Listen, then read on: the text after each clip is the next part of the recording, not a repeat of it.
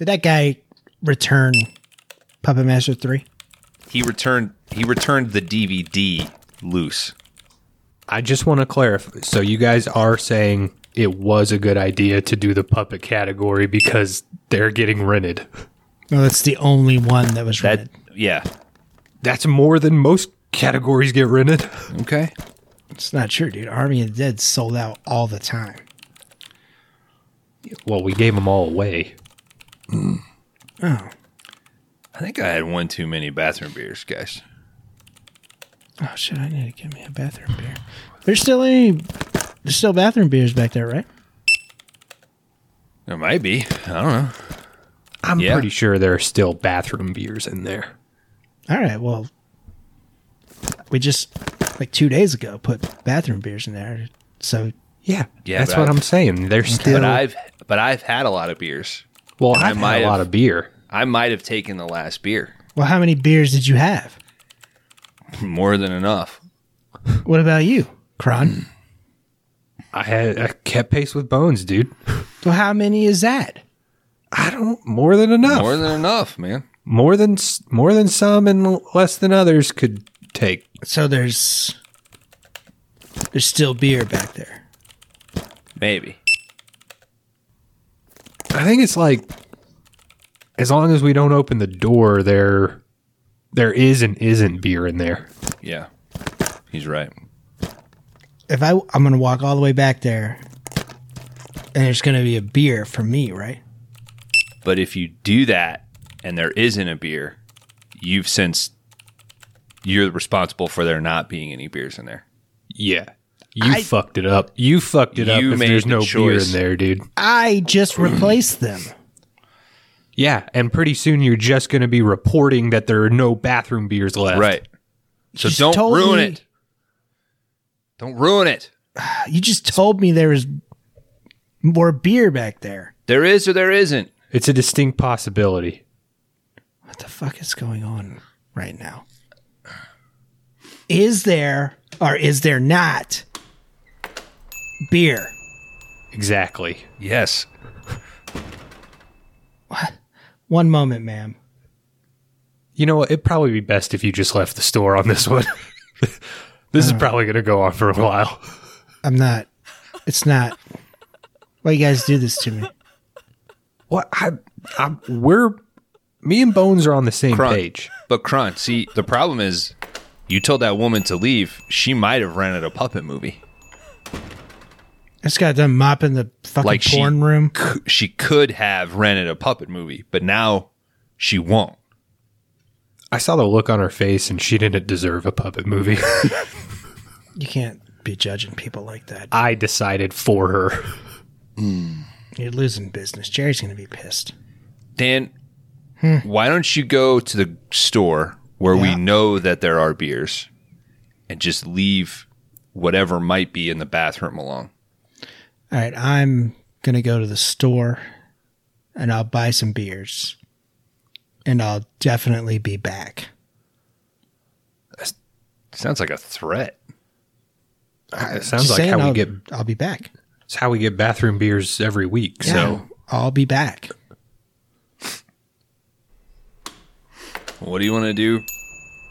Well, he's gone. I say we crush a couple of the bathroom beers that I know are definitely back there, dude. Still hear you. Guys. Hey, Leave. hey, Go. hey. Get out of here. dickheads. And I say we put on a movie, dude. All right. Crush some beers, watch a movie. Uh, I'll flip the door sign to closed. No, and lock it. Lock his ass out. yeah, I'm gonna lock him out. Yeah. I have You a know that. He's gonna get in through the vents. That's what he calls a key, crawling through the vents. Hey, don't pick anything too heady or anything, all right? Because I'm. I don't know if I could follow it. Okay. Yeah, I say keep we keep it light, we keep it breezy, we keep it fun, which is why I've selected Prince of Darkness from 1987 this week on the 5-Day Rentals podcast.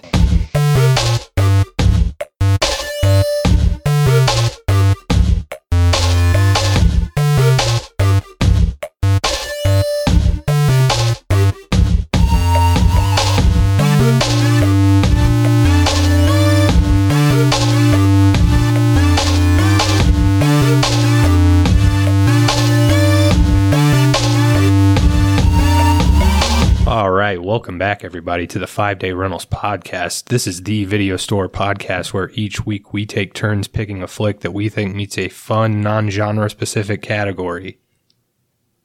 This round's category is Black Magic. That's movies that have anything to do with, uh, I don't know, sorcery, curses, the devil, the dark arts. You could just need a scene. That's it.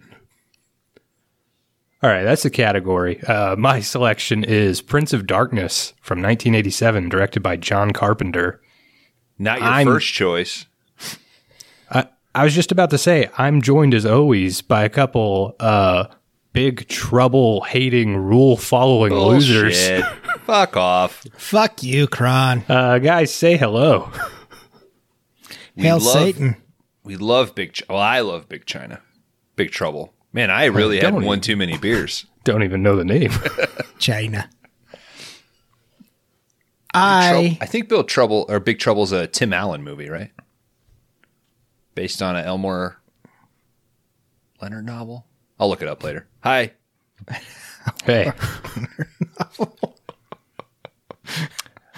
I'd like to see that. That'd be my pick. Uh, h- howdy, Kron. Yeah, does he get cursed in the movie? Because it turns into so. Santa Claus. Yeah. I don't know if it's uh if it constitutes black magic. Let's look this bad boy up while you're doing the intro here. guys, I Wait, will wait, say, wait, wait. Hold on. The Santa Claus. Santa Claus at work. Oh my God. Huh? Oh. Big Trouble, 2002. Barry Sonnenfeld directed. Big trouble. Look at this cast: Is it- Tim Allen, Omar Epps, Dennis Farina, Ben Foster, Janeane Garofalo, Jason Uh, I could see the Lee, Rene cover. Russo, Tom Sizemore, Stanley Tucci, Johnny Knoxville, Zooey Deschanel, Patrick Warburton, Sofia Vergara, What a cast. DJ Qualls. That's Kron's pick tonight, y'all. Yeah, Hi, welcome to Jackass. I'm Johnny Knoxville, joined by Tim Allen. Oh. We're doing blow. dude, I was fucked up when I found when Steve-O told me about. Dan, you might have been there when somebody told me about Tim Allen, like his history of running drugs. Yeah, he got arrested in Springfield, Missouri. Yeah, it really fucked me up. Wasn't he just like a rat though? Like he Yeah, he- instantly he, rolled like, over instantly on everyone. rolled over. Yep. How did he not get killed? Oh, he's- I mean, the guy's electric. There's no denying it. Yeah. What are the odds of that? He's the tool man, man. You run drugs, you're a fucking rat, and now you're a millionaire Mm-hmm. because you're an actor. Must be great. That's like half of the Hollywood guys, huh? Or politicians, I guess. I mean, Yeah, that's Yeah. true. all right, guys. So this was not my first pick. uh, I did try to select Big Trouble in Little China, a movie which was vehemently voted down for being too good. You did Per that to yourself. predetermined loss. Yes. I think it should have been grandfathered in. The category was made before Five Star Bangers was made. That's just Let's- laziness on your end. We should not relive the after showers from last week. The after right, disaster. So I pivoted. I went to Prince of Darkness, uh, a movie that still very much fits this category to a T, I would say. Absolutely. Yes. Um, I think I texted you guys. This might truly be like the seventh or eighth time I've watched this movie. A lot of those pretty recently, like within the last probably two or three years, I've picked up a lot of rewatches of this film. So, um, I don't know. It's just one of those ones that every time it pops up on a streaming service now, I'll probably throw it on for a little bit and just relive uh, Prince of Darkness. But Bones, I know you said this was a first time view. Yes. So a few years ago, being a man of intense discipline, I decided that um, some of my favorite directors that if I hadn't seen like the breadth of their work, that I was going to try to savor a lot of their stuff and not rush out to find it um, or watch it. So there's still a handful. I have not seen um, In the Mouth of Madness either. So I'm saving Aren't- that. Aren't you worried that you could just die tomorrow though, and then you will not have watched a, a lot of movies from people you really like? Uh, here's the thing though: when I die, I'm dead, and I won't uh, have any regret. So I get what you're saying, but now if I'm tortured for 20, 24 hours, knowing that I'm going to end up dead, yeah, in that time I might go shit. Should have watched In the Mouth of Madness. Yeah, but I guess Should like every, watched The Keep. You know, every time you sit down and consciously you're like, I'm gonna watch Saw Six instead of a Michael Mann movie that I've Anytime not seen. I sit down to watch Saw Six, there's extenuating circumstances. It's usually a I'm watching a movie with my father, or I anticipate falling asleep. Kron, full disclosure, I too built a category around Prince of Darkness, wow, so incredible! that will now be scratched out, and I will replace it. But was it Black Magic? uh, do you want me to tell you what the category was? Fucking Do you guys care? dark stars have aligned already. Okay. It was called Hail Satan. So just a generic generic term. I thought maybe we could uh, Breaking talk our news, old Tom. anti god there. Yeah, breaking news, Tom. um, I did have El Diablo on my second season list of categories, but Okay. I've since scratched that. We'll get Satan Oh, out of the way. All right. And then second season, Dan, you can bring the Christian family film category. You. I thought for because uh, I believe that John Carpenter had a like a famously unmade movie that was called El Diablo, and I thought you were saying I I was going to select that as a movie to watch for the podcast. Guys, breaking news. I still have not selected what I'm going to pick for this category. I think Having there's a an little bit of Anthony trouble. Edwards movie called El Diablo. Where he's It like was something like cowboy. that. There was a Carpenter that I think that was the name of it. Uh, Dan, Yeah, what's had up? you seen this movie before?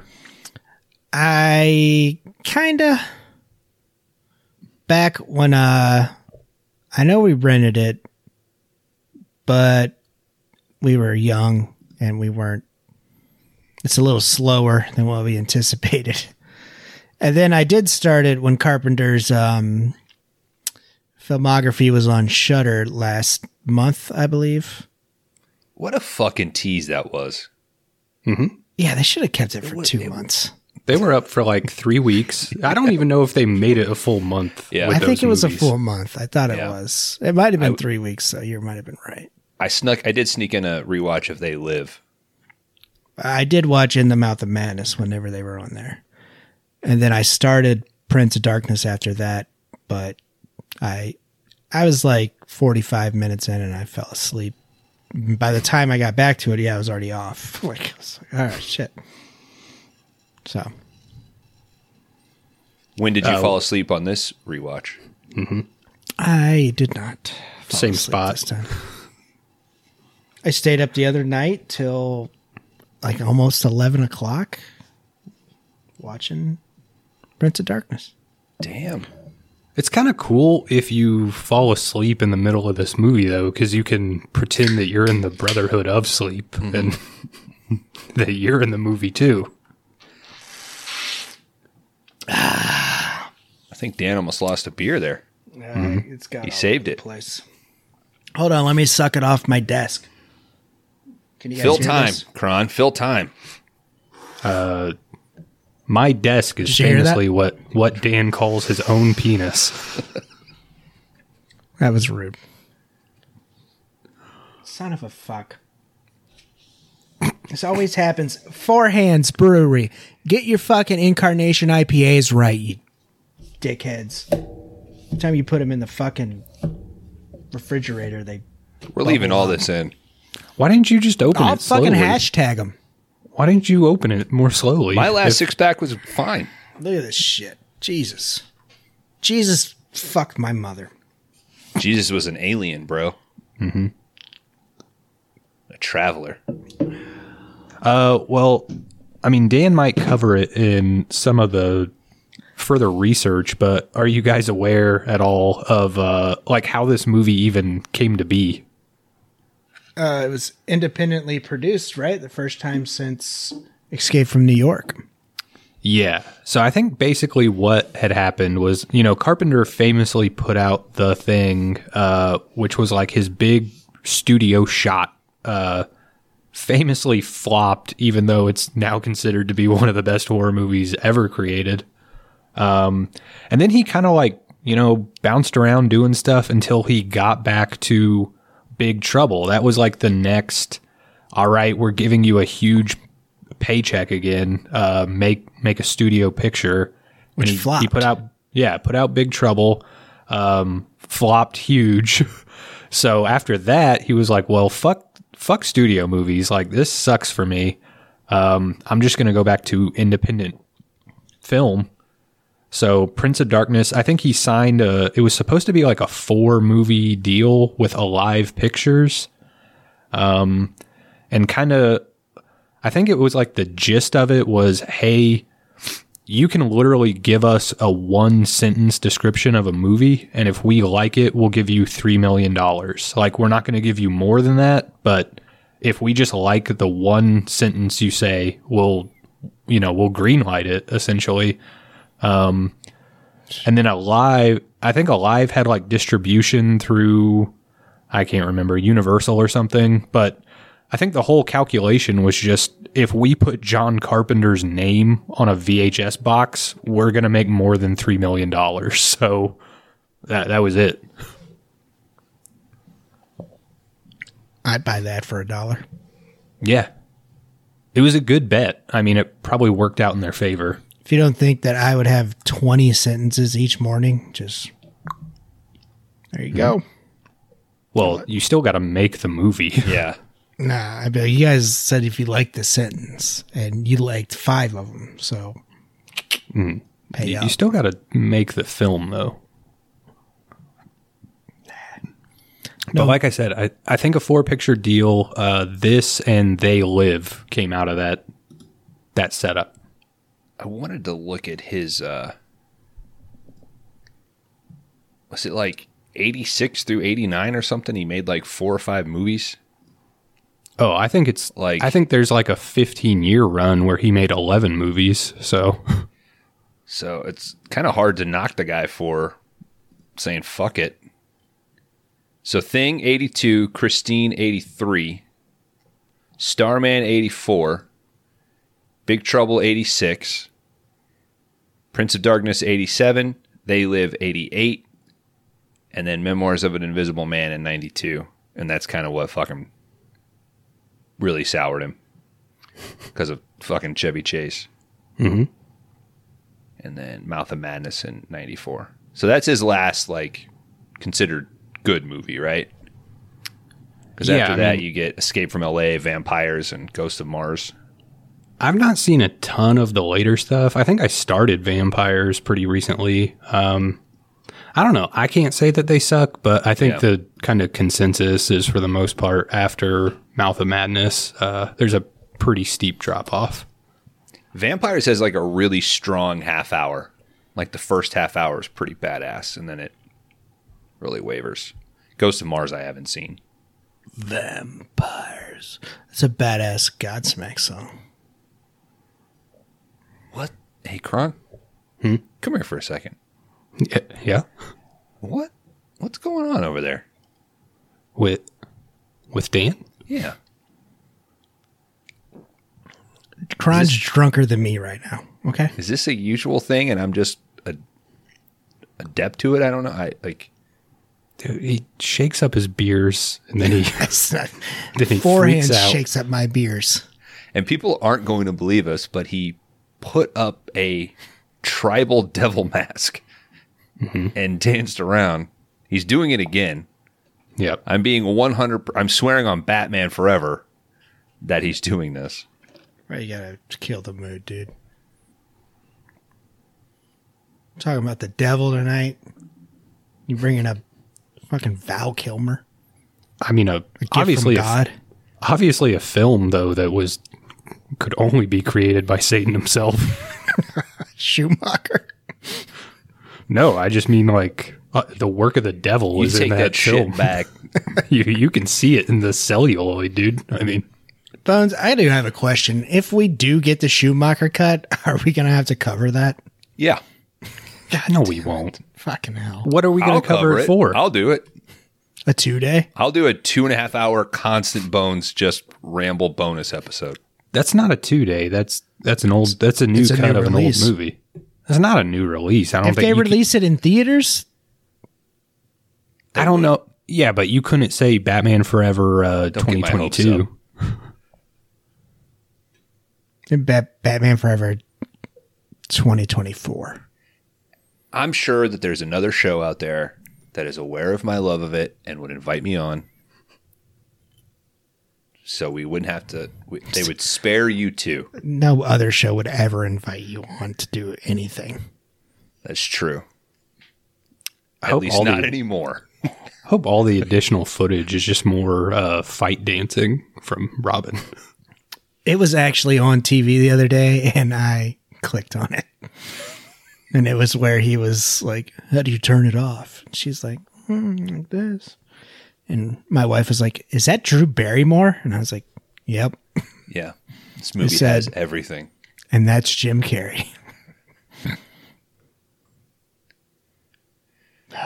John Carpenter. His entrance was better. Uh, famously, never made a Batman movie. What a Un- god. You know what? I don't want him to touch Batman. I want him to do like Wolverine or the Punisher.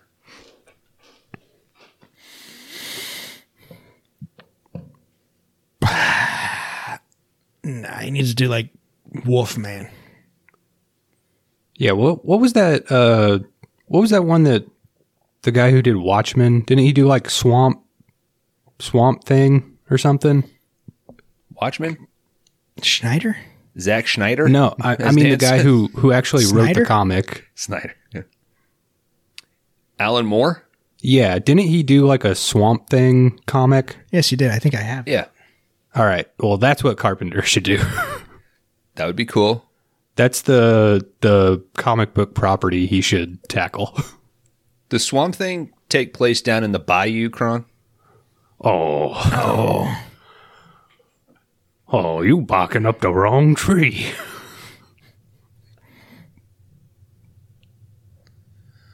We ain't got no Swamp Thing around here. Is that all you got? Mm.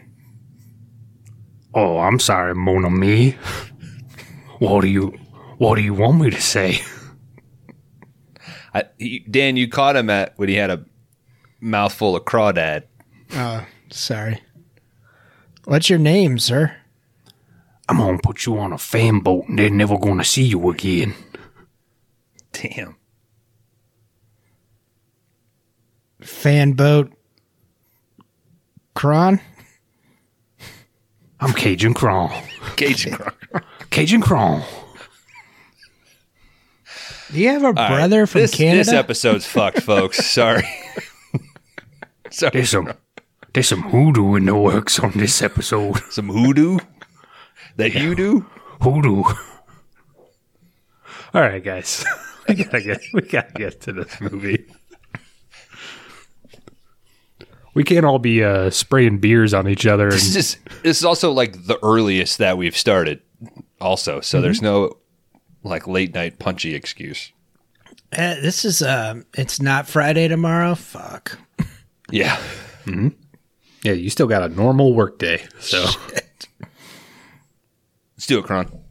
all right, guys. This is Prince of Darkness from 1987, direct, directed directed by John Carpenter. You drinking them tins, bro? Yeah, I'm drinking a 10% tall boy, and this is the second one. All right, guys, we open on a priest in bed. Um, he's in the, the last stages of life. He's not looking great. You think he's regretting not having ever watched In the Mouth of Madness? Mm-hmm. Yeah, he's probably thinking about all the movies he should have watched while, you know, somebody was putting on a trip around the world or something. No, guys. He's happy because he knows that when they open that box, it's my dick in a box. What You a think great that's- prank. What he had in there? Yeah, I mean, what else did you put in that box? Look how he's holding it. I mean, it's not very. It's not a huge box. I mean, the Catholic Church is uh, famous for hiding all kinds of stuff. Why wouldn't it be his dick in Yeah. a box? So, so you think he put his dick in that box? So you're saying the dick or the the box is only about nine or ten years old? Yeah. Yeah. you got it. I didn't say it. for All once. right, this It's this a guy's la- it's a layered joke, Dan. This guy's dying. Uh, I'm going to say your Hail Marys for that one. We start our credits. Uh, guys, there are some notable names in the credits. Victor Wong, Dennis Dun. I don't know if you two have ever seen a movie called Big Trouble in Little China, but you recognize these names. Seen a movie named Tremors. Mm-hmm. It was featured on this here podcast. We do get a repeat performance from Victor Wong. Two time. He's not the only one. He's great, man. He's fucking great in this. Do we really believe that he's a professor, though? Yeah. Yeah. I famously went to college for a year. Half of the professors were like this that I had, like in engineering and No wonder you didn't want to continue. no, I wish they were all that way. I was going to say, if they were having you go to church, do all this, woo, I'd be like, yeah, I mean, if they too took me much, to a church to scientifically disprove something, that would have been fucking cool. Mm-hmm. But then also when you got there, they were like, "We think it's the devil." And you're locked in.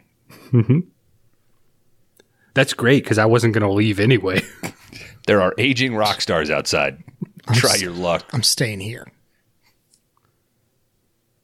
Uh, Father Doctor or fa- doc- Bones, edit that. Uh, Father Donald Pleasence shows up and uh, he reads over this dead priest diary. We cut over to university. Victor Wong, uh, professor, walks into class. Outside the building, we see a large mound of ants. So this is kind of re- a recurring thing that we get through this film. There's also uh everybody's kind of like looking at the sky and there's always the sun and the moon seem to be getting closer together. Mm-hmm. The moon Except is our that mustachioed hero. He's only staring at that redhead. the moon is shaped like that right now, gentlemen. Mm-hmm. Because when I I, picked it- I was If bet you're this- part of the country, you're in the same fucking. you don't know how the me. moon works, dude. I was up at two this morning, or this morning, and the moon was like that, and I immediately thought of this movie. And then I seen a fox in the neighbor's yard, and I was like, Do you change hmm. your son's diaper outside? "No, I was looking out the window Oh, okay. whilst fixing a bottle." Seen the moon, thought about Prince of Darkness, saw a fox, and was like, "Oh fuck!"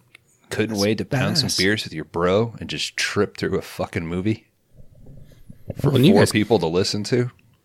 You kind of live outside, right? So I only take my child out at two a.m. when there's a full moon, so I can bathe him in it, Hell Mm-hmm. yeah. so the witches don't get him. I feel like the witches would be most It's- out that's on a full moon. Well, yeah, they're Peak out witch there, hour. and they're like, "Hey, what's up?" I'm like, "Hey guys." You can just see them easier in the full moonlight. What is it about your put son your that they water don't out want? there. Well, they know that like we're down with them, we're not Oh, against okay. them. They're like, "Oh yeah, you guys are cool."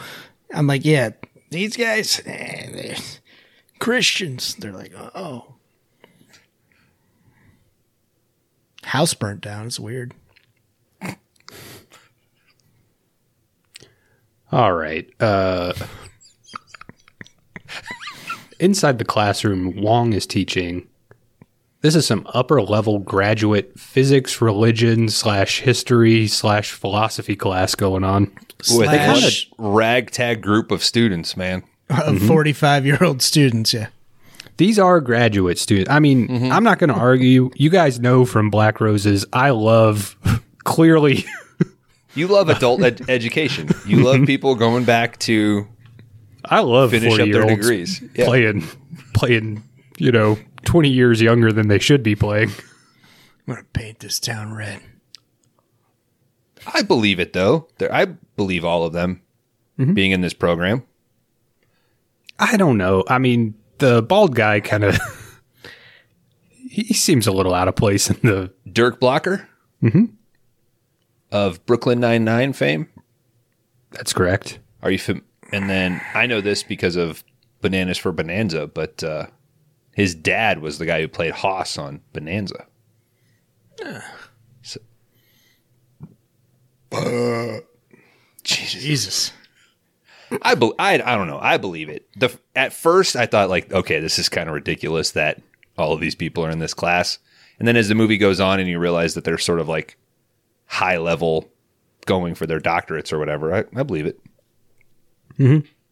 Yeah, I think they save it by making all these people graduate students. I wish they had just said these are normal college students. Yeah. Would have added a layer for me, but I get that not everybody's into that. So, Uh, because like in the middle of the church thing, they'd be like shotgunning beers and shit. Like, What What if the premise of the movie was Victor Wong uh, got a DWI and a judge ordered him to teach night school, and these were all people going for their GED? is that what they do when, when you get a DWI? Because I'm They about either to go make you- drive my truck. Oh yeah, they, they either make you uh, teach night school or uh, coach youth hockey. Or, that- or join the army or something. Yeah. I think that legit used to be a way out. I legit worked with a guy that was like, I got in trouble for robbing a house, and they were like, you can either go to jail or you can ship off in two days to the army. And he was like, I'm going to the army. Yeah, go to the army where they have all of this stuff that famously goes disappearing. You don't know that.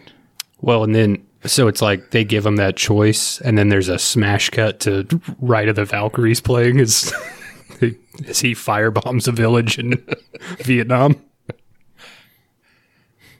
Fuck, I could have been in prison. Yeah.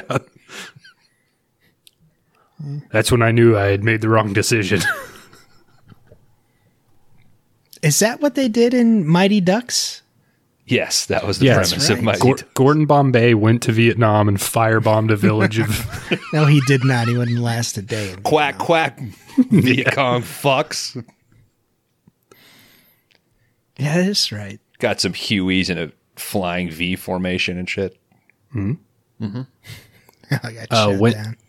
when I was in college, uh, I did have a, I had a physics class at 8 a.m. And I used to try to get everyone to quack whenever the professor walked in.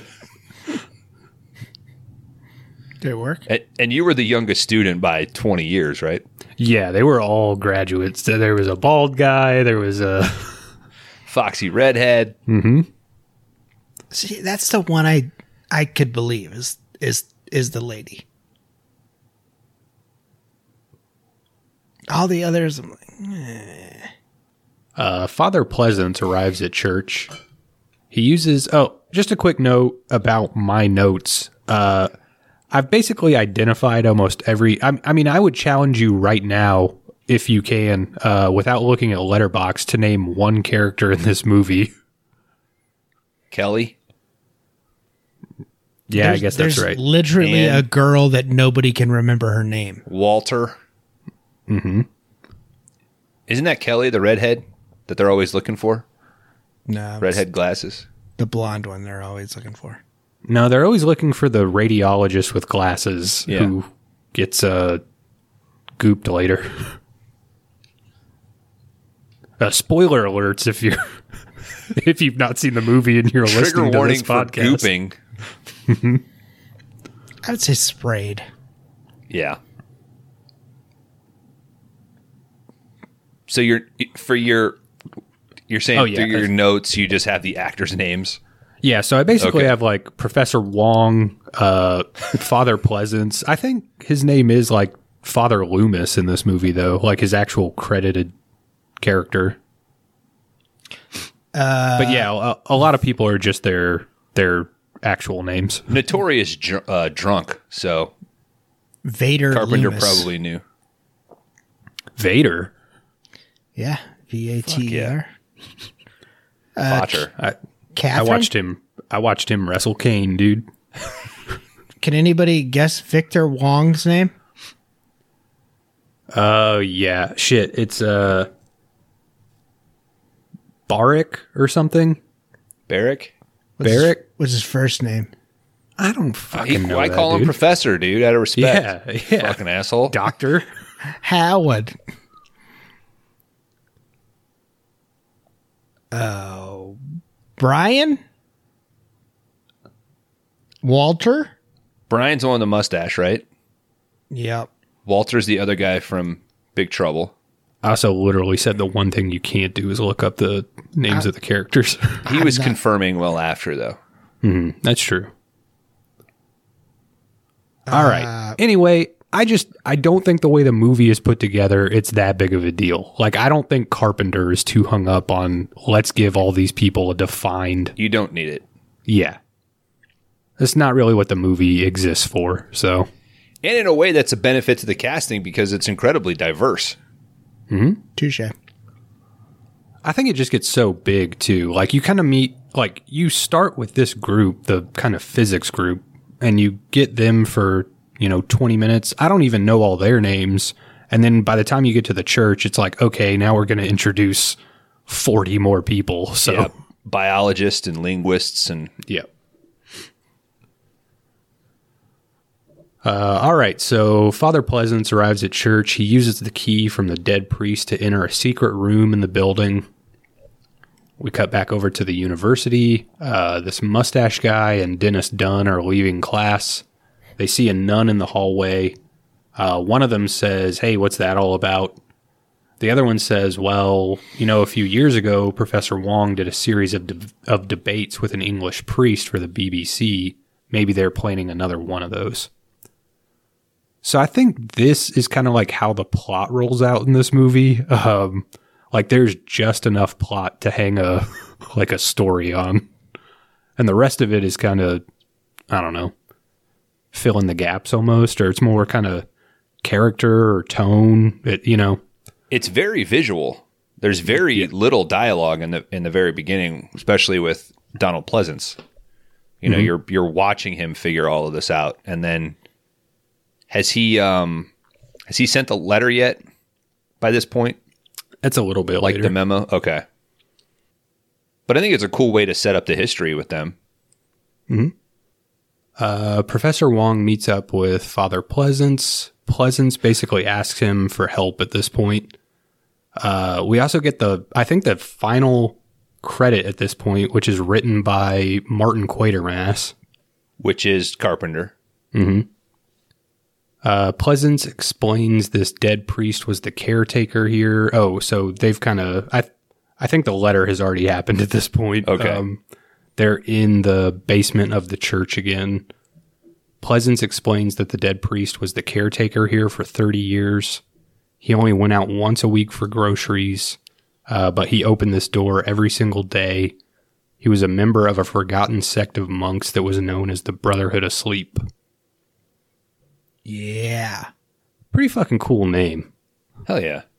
Brotherhood of Eternal Sleep. There's got to be a Philip H. Anselmo here from Pantera fame and down. I just want to say that I love John Carpenter. I saw you live, dude. Yeah. Did you, did you like how I put my microphone on it, my underarm on my all my bandmates? Mm-hmm. Not quite a Henry wait. Rollins. You would Mic jam the microphone into their armpits? What no, are you I, I jam my their microphone into my armpit. Philip H. Anselmo. Uh, I believe that was a show where they lifted a man up in his wheelchair. Hell yeah. Also, I think you were like the first celebrity to like one of Laundry Dan's tweets. Yeah, he's. I re- remember big going over to his house and he had a big smile on his face. Big fan of that guy. You guys like Pantera? this all sounds like a really weird Sirius XM promo or something.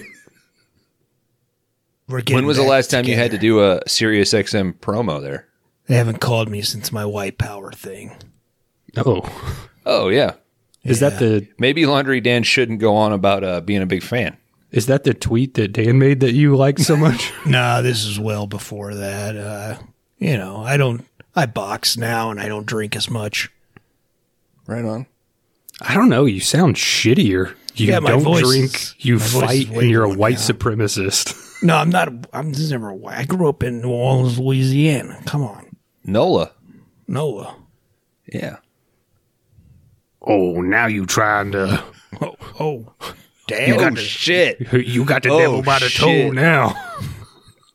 oh shit! It's my dad. Cajun Cron, I think you got a chance here. I think you could walk all over his ass. No, I'm, I don't- I'm Philip H. Anselmo. You can't. No, Oh, you better stay out of the bayou. I mean, Maybe lock him behind those cemetery gates, you know? Oh, we gonna lock the gates. I lock the gates, huh, Maron? but I'm a Oh, Maron. I'm a cowboy from hell. You can't do that. Maron. No, we lock the gate, Maron. Listen, guys, I'm a, I'm a big fan. Philip H. Anselmo here. I love five day rentals. Uh, keep what you're doing, but do more horror. All right, buddy. We're literally recording a horror episode right now. Yeah, yeah. Okay, Brotherhood of Eternal Sleep. Yeah. And if you heard the first half hour of this, pretty horrific. Hey, I'm not a I'm not a white supremacist anymore. We're okay? not going to release this episode, so it doesn't matter. All right, guys. Hey, this is I for love us. you. I love you. If you ever come down, One for to them, Lo- one for us. If you ever come down to NOLA, let me know. I'll show you a good time. We'll go. uh We'll go out to Pepper's Bar Okay. later. I'm there all the time, mon me. Ah, shit. Uh, All right, bye. Cajun Kron's back again. He just left, and, and Phil just left. Everyone left. Phil. Yep. Phil he's Spector. a he's a yep wall of sound. okay. So we're down in the basement. Yeah, eventually Pleasence leads Wong into a big room full of crosses. In the center is a giant cylinder that contains some swirling green liquid. Do you need to make the room even creepier? or is all of that like is there supposed to be spiritual power in a thousand crosses and candles? I was gonna say, did you guys get together and do two movies in a row with just a container filled with slime? Are we gonna uh, keep this going, or Not purposely, because if you remember there was a no? We don't. movie that we weren't going to do. Well, there, there, it, there is a movie that we're going to do for a certain segment that we have. So yes, Okay. eventually. Oh, this is getting too cryptic for me, even. We're gonna Well, do Big Trouble in Little China. Mm-hmm. for this category? No, I'm gonna pick it for my pick. Oh, good. It would totally work, and uh, but we can't vote you down apparently. Kron, I've been doing some research and I came across one. I was like, oh, that would be a good one. And then I seen your rating for it and I was like, ah, can't do that one. What was that? Nothing to tell you. Because I was like, right. that's going to get thrown back in my face real quick. I've never gotten mad that I've watched a movie that's gotten selected. Uh, your your rating was very high. So I was Neither of us were mad that you picked the other one either. We were just we were just, you know, adhering to the rules. Hmm.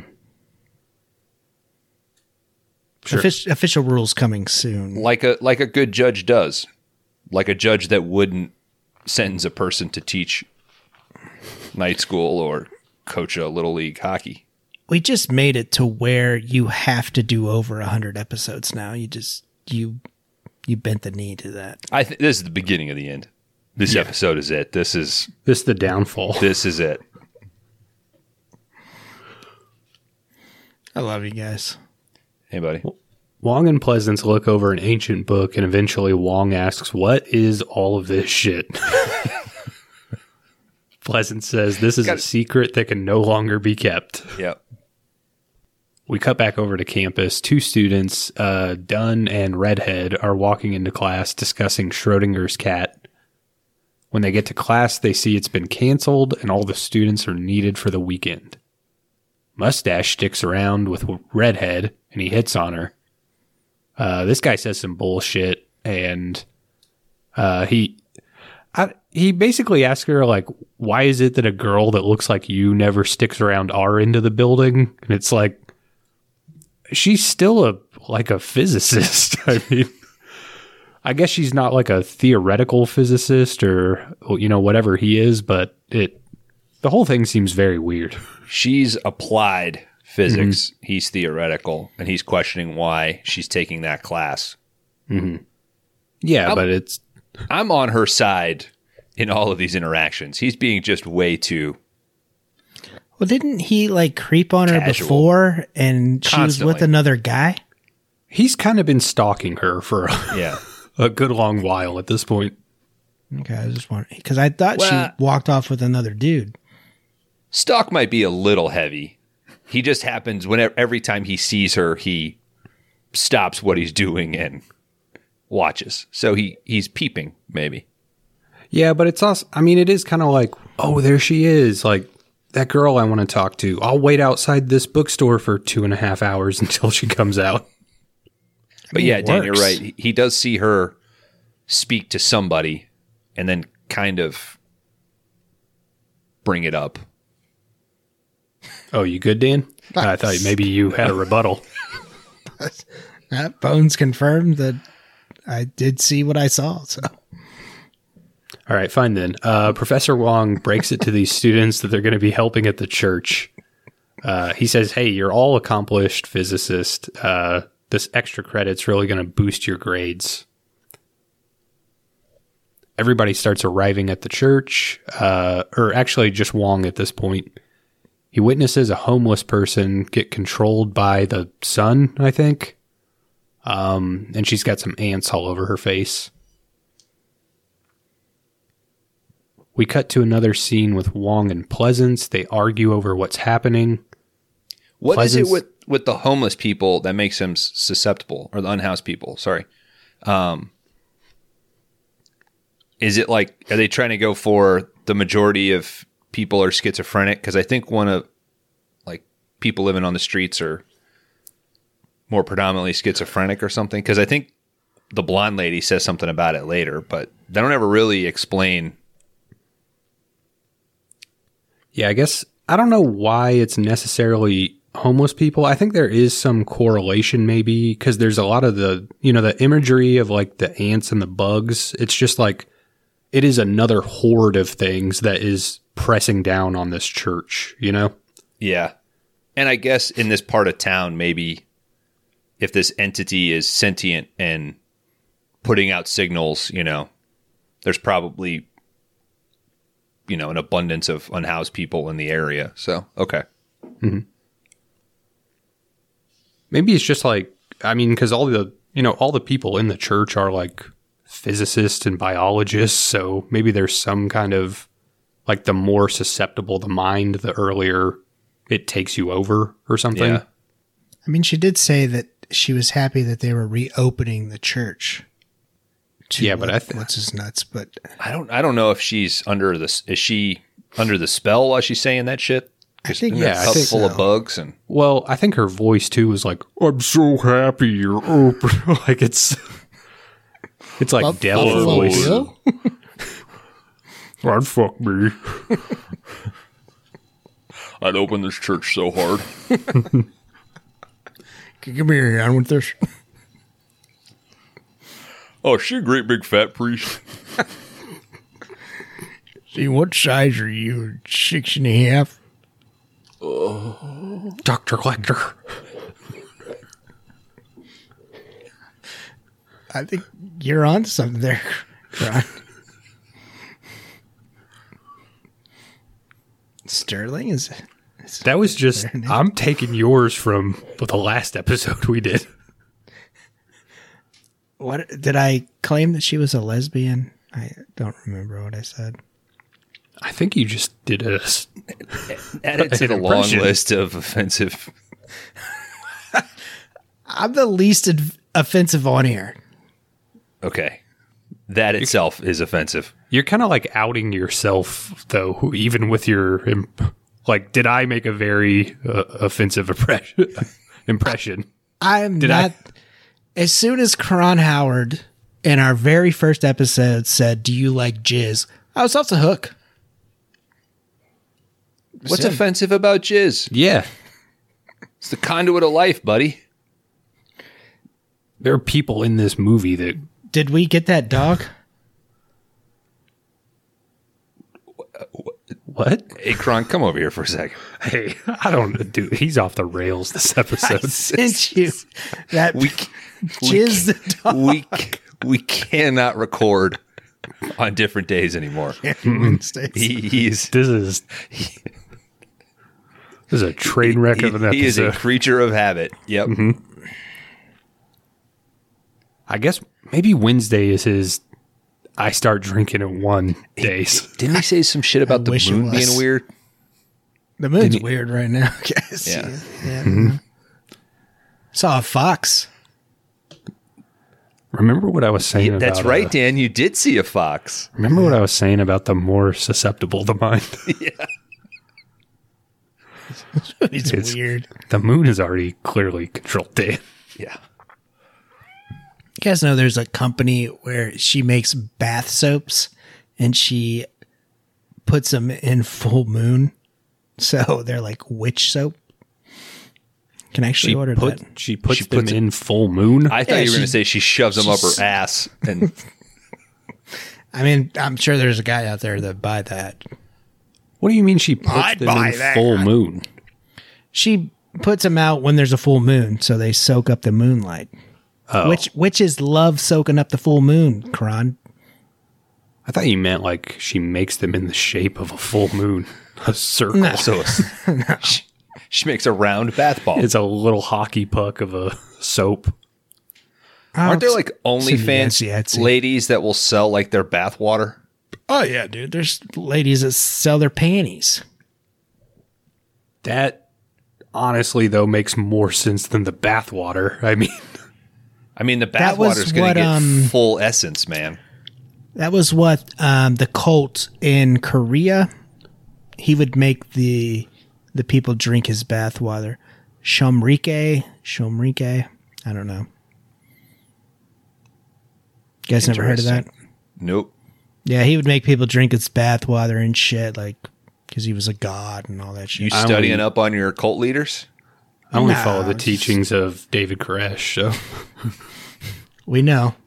And Cyber Christ. oh yeah, I'm a big Cyber Christ guy. That's still one of my favorite moments of this this whole show. Did you guys get any uh, spam calls today? Nope. How one yesterday? Joe must be laying low. She asked if I was over the age of 18, and I said no. She said, okay, well, have a good day. Job's waiting for the moon to complete its final form before. All right, where are Have we got to Have we got to Alice Cooper yet? Uh, not yet. I think we've We- seen him. Yeah. All right, we cut over to a scene with Wong and Pleasence. They argue about what's happening. Uh, Pleasence wants to translate the book. Wong says that out uh, the outside world doesn't want to hear any of this bullshit. Mustache and Redhead meet up. They bang. So there you go. We cut back over to the church. Uh, I mean, if- an army. if- hold on, Crowd. If you're a grad student, are you still banging like like a college student? Uh, no, my dick fell off when I was 28, Dan. I mean, what what are you talking about? Yeah, of course you're still trying to bang, dude. I was thinking more along the lady. Not, That's why he's been in college for 20 years. Like he, that is true. it's a place you know women are going. You haven't got to like creep level yet. Like, oh, that's Kron Howard. He's thirty five. I'm a graduate student. I'm probably, uh, Still, you know, teacher's assistant or some shit. You know, I'm probably grading your test. I'm probably like the dude who runs the dorm. Who? What's that called? RA. All right. RA. I don't know. I never. I never went to college. I just needed the year, and I picked up all the terminology. I'm just going. Cowabunga. All right. Oh, go ahead. It's hard So to he- cut out the spaces. he's gonna. He's gonna tell her that he loves her. Is that what he's trying to say? yeah, kind of. I mean, she's super jaded about it, so he doesn't. But And she's kind of a bitch about it. well, No. he is kind of like, "Can I say something?" And she's like, "Fuck that!" like, Go cook me some eggs. You have to like. I just cooked. It's your set up that he's been longing after her for a very long time, so he's got all of this setup and baggage almost, you know. And I think she's trying to say like, "Hey, this was just a like, let's not A quickly time. jump into anything." Yeah, he looks like he has like three kids already. he does look old. yeah, they're mm-hmm. grad students. I don't know how many times we have to keep coming back to this. Uh, People Victor, just looked older in movies. Victor back Wong looks old because he's the professor. Dan is completely laid back and now spinning Dumbstruck. like I, I'm agreeing. Okay, okay. I'm letting Kron get some chunks out of this uh, plot. Sure. Uh, all right. There's an army of homeless people that are gathering. Their leader is the monster dog himself, Alice Cooper. Dan. I thought it was Jack the Reaper. Sometimes, sometimes he's Billy the Kid. It's good to see old Alice Cooper again, guys. Uh, maybe we can get him in one more time. I did read in like a little snippet of an interview uh, where it's like, I mean, you know, long after this movie had come out, Alice Cooper was like, they should really make Prince of Darkness too. it's like, no, I don't, I don't think we need to do that, Alice. But thank you for your input, very valuable. the fans want to know what happened to his Yeah. My my character never got a satisfying conclusion. Uh, so let's see. All right. The students and professors are arriving at church. They're all setting up their equipment. We see some new people. A group of straight up scientists are setting up. We got microbiologists, chemists, radiologists, theologians. Like, if you're in a graduate program for anything, you're probably at this church. this one dude with the headphones has major Justin Long vibes. It was really hard Oh. not to. Yeah. Yeah. The dude from the uh like the Mac commercials back in the day. Yeah, yeah. That's That's what you came. He's an actor. he was in like a thousand of those commercials, but the, dude. in Kron's defense, they, he was everywhere Nah, for like four years. if you say Justin Long, I'm gonna be like, oh, Jeepers Creepers. Okay. I didn't watch Jeepers Creepers every day of my life. I did see one of those Mac commercials. Probably every day, for two years. yeah, two or three years. I would say accepted. I like that movie.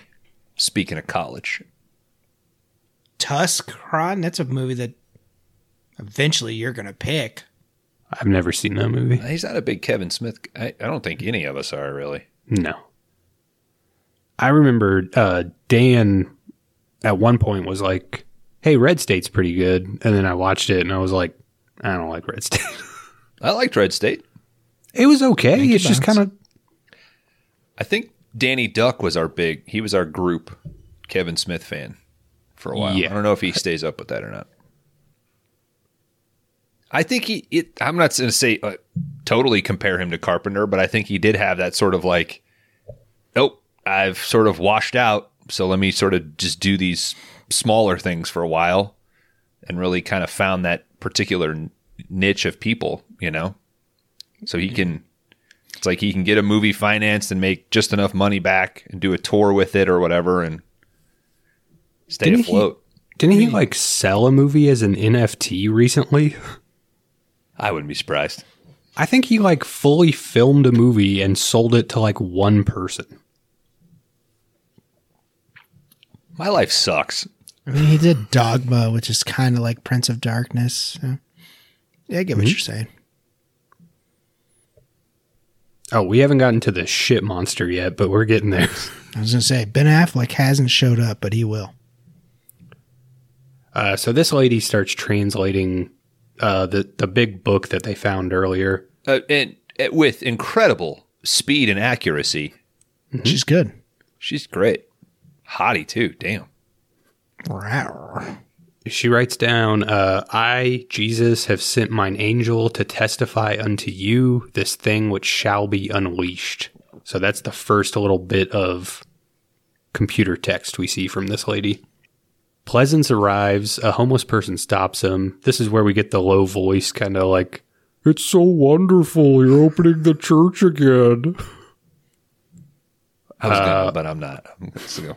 We could go for Well, we already did that bit. minutes. Yeah. uh, All right, we cut over to the church basement. Uh, we've got everyone together now. Like all the people we've seen in this movie are in one place. There's it looks like 40 people. I mean, it's a big cast. it puts the money in the basket. it puts the money in the collection basket. that's what I was gonna do. Give us this day our daily bread. Take of me and eat. Dan, I'm out, I'm out of church puns. So Dan, Dan, do your Bible thing as as Buffalo Bill.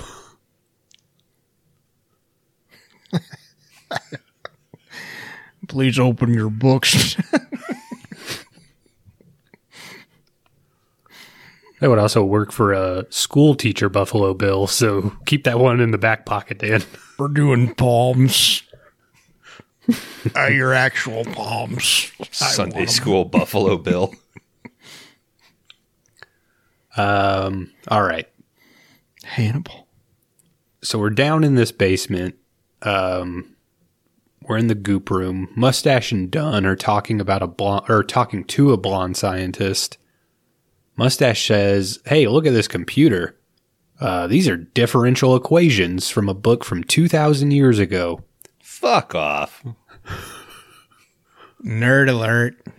This does kind of this this scene does almost start a series of scenes where like the gist of it is is always like can you believe these readings these numbers are off the charts like Yeah. just about every single one you know whatever kind of scientist you are you can't believe what you're seeing I also loved the very 80s array of flashlights and like mechanisms that they used to like illuminate. One person had like a shop light mm-hmm. almost. And then Walter's got that giant classic like halogen bulb one that looks like a candlestick almost. yeah there were definitely a couple scientists that had like an oscilloscope which i always thought those things were so cool it's like they'll le- they'll read the little you know graph of like audio signals Mm-hmm. but those things always look badass.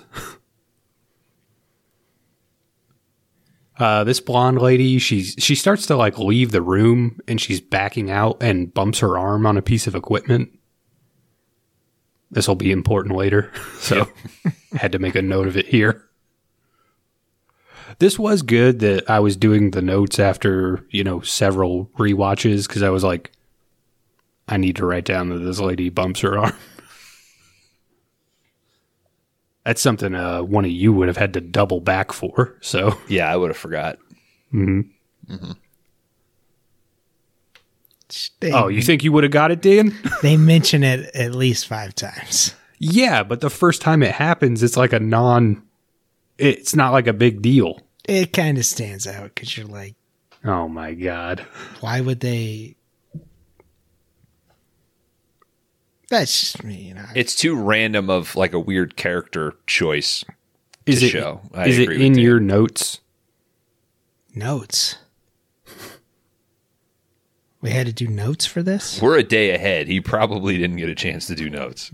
I still have to watch this movie. He still doesn't understand mm-hmm. Schrodinger's cat. Drink a six pack the first night. So I'm watching it tonight. Mm-hmm. yeah, I've got it playing as Now we're that going we've through it. explained it. to you, Hold on, you guys have jumped where I'm at. Hold on, to me. Uh, upstairs, redhead shows uh, Dirk Blocker, a bunch of worms all over the window. Fucking worms, man. Looks cool though, man. I mean, get more practical he worms just on movies. He, he just seems so zoned out whenever he's walking around. Fucking L.A., man. Yeah, he. Fucking L.A. I think he'd he'd be the, the cool guy to hang with. Don't they actually show this movie in this church? Yeah, I think they've done screenings uh, in the actual church that they filmed it in. Yeah, we should go do that for like a Buds tour. Okay. I don't want to play in the next one anyway, so yeah, let's do it. Plan that, Kron. Okay. Uh, I'll. I say that's what we're doing, and I'll leave it up to Dan to figure out the details. All right. Just uh PayPal me three thousand dollars. That's coming eventually. We cut back over to this lady who's typing. She writes out, and the Prince of Darkness was himself sealed that old life, uh, called the devil and Satan, which deceiveth the whole world. So, guys, we now know that uh, this goop pile in the basement might just be the devil. Damn. Why does this always happen? To you, In, in L.A. specifically, If I was the devil, I don't think I'd want to go to LA.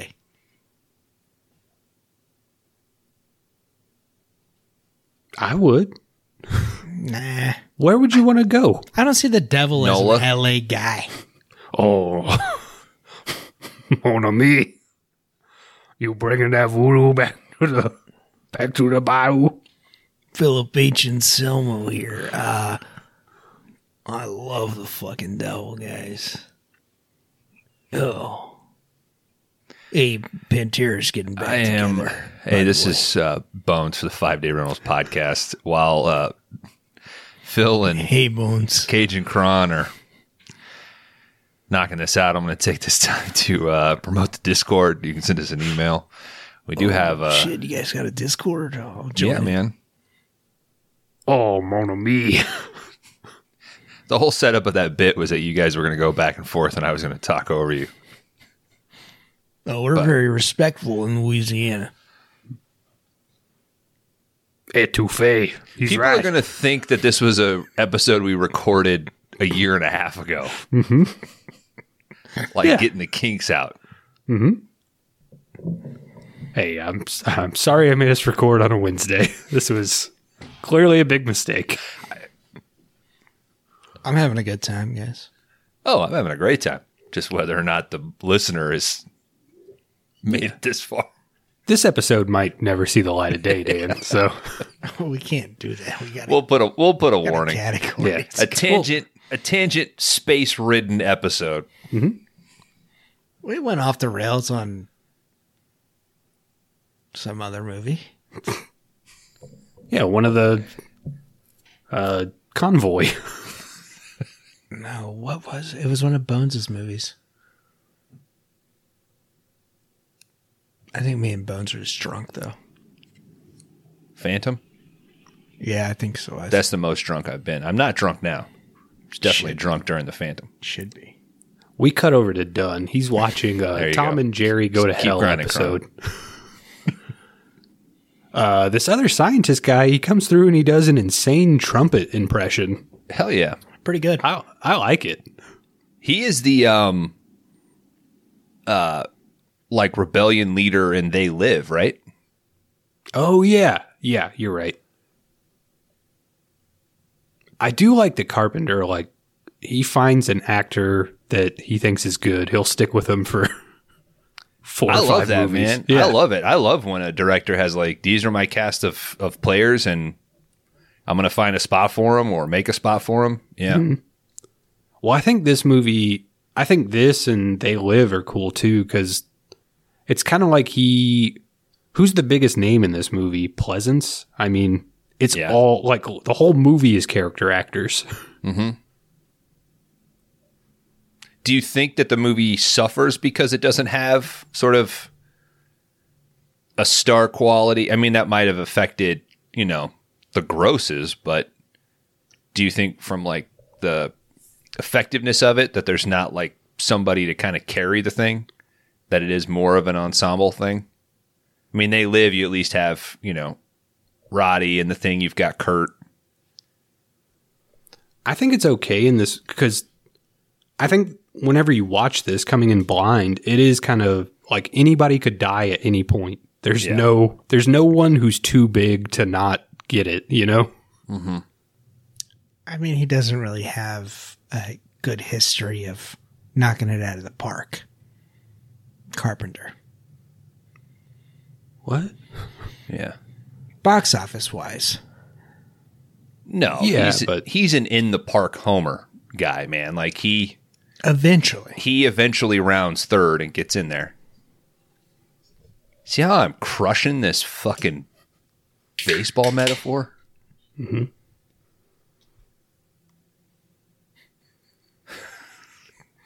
Uh, this blonde scientist It wasn't is a very convincing uh huh.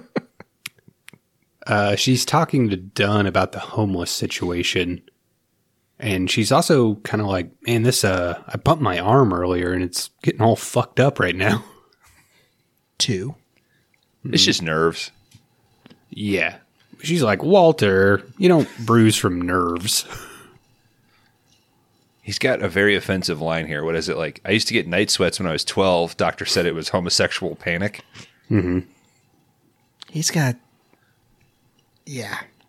This guy has a lot of confusing lines throughout the movie. Yeah. So Okay. She's Asian, right? Yes, he's oh, being offensive to her. All yeah. right. Mm-hmm. I was just. It got to a point where I was like, uh, well, it I does get to Google this chick. it gets to a point where it's like this is either a very offensive joke that he's trying to make or like this was originally written for another actor or actress and we've replaced someone and now the the weird joke that you're making doesn't work anymore.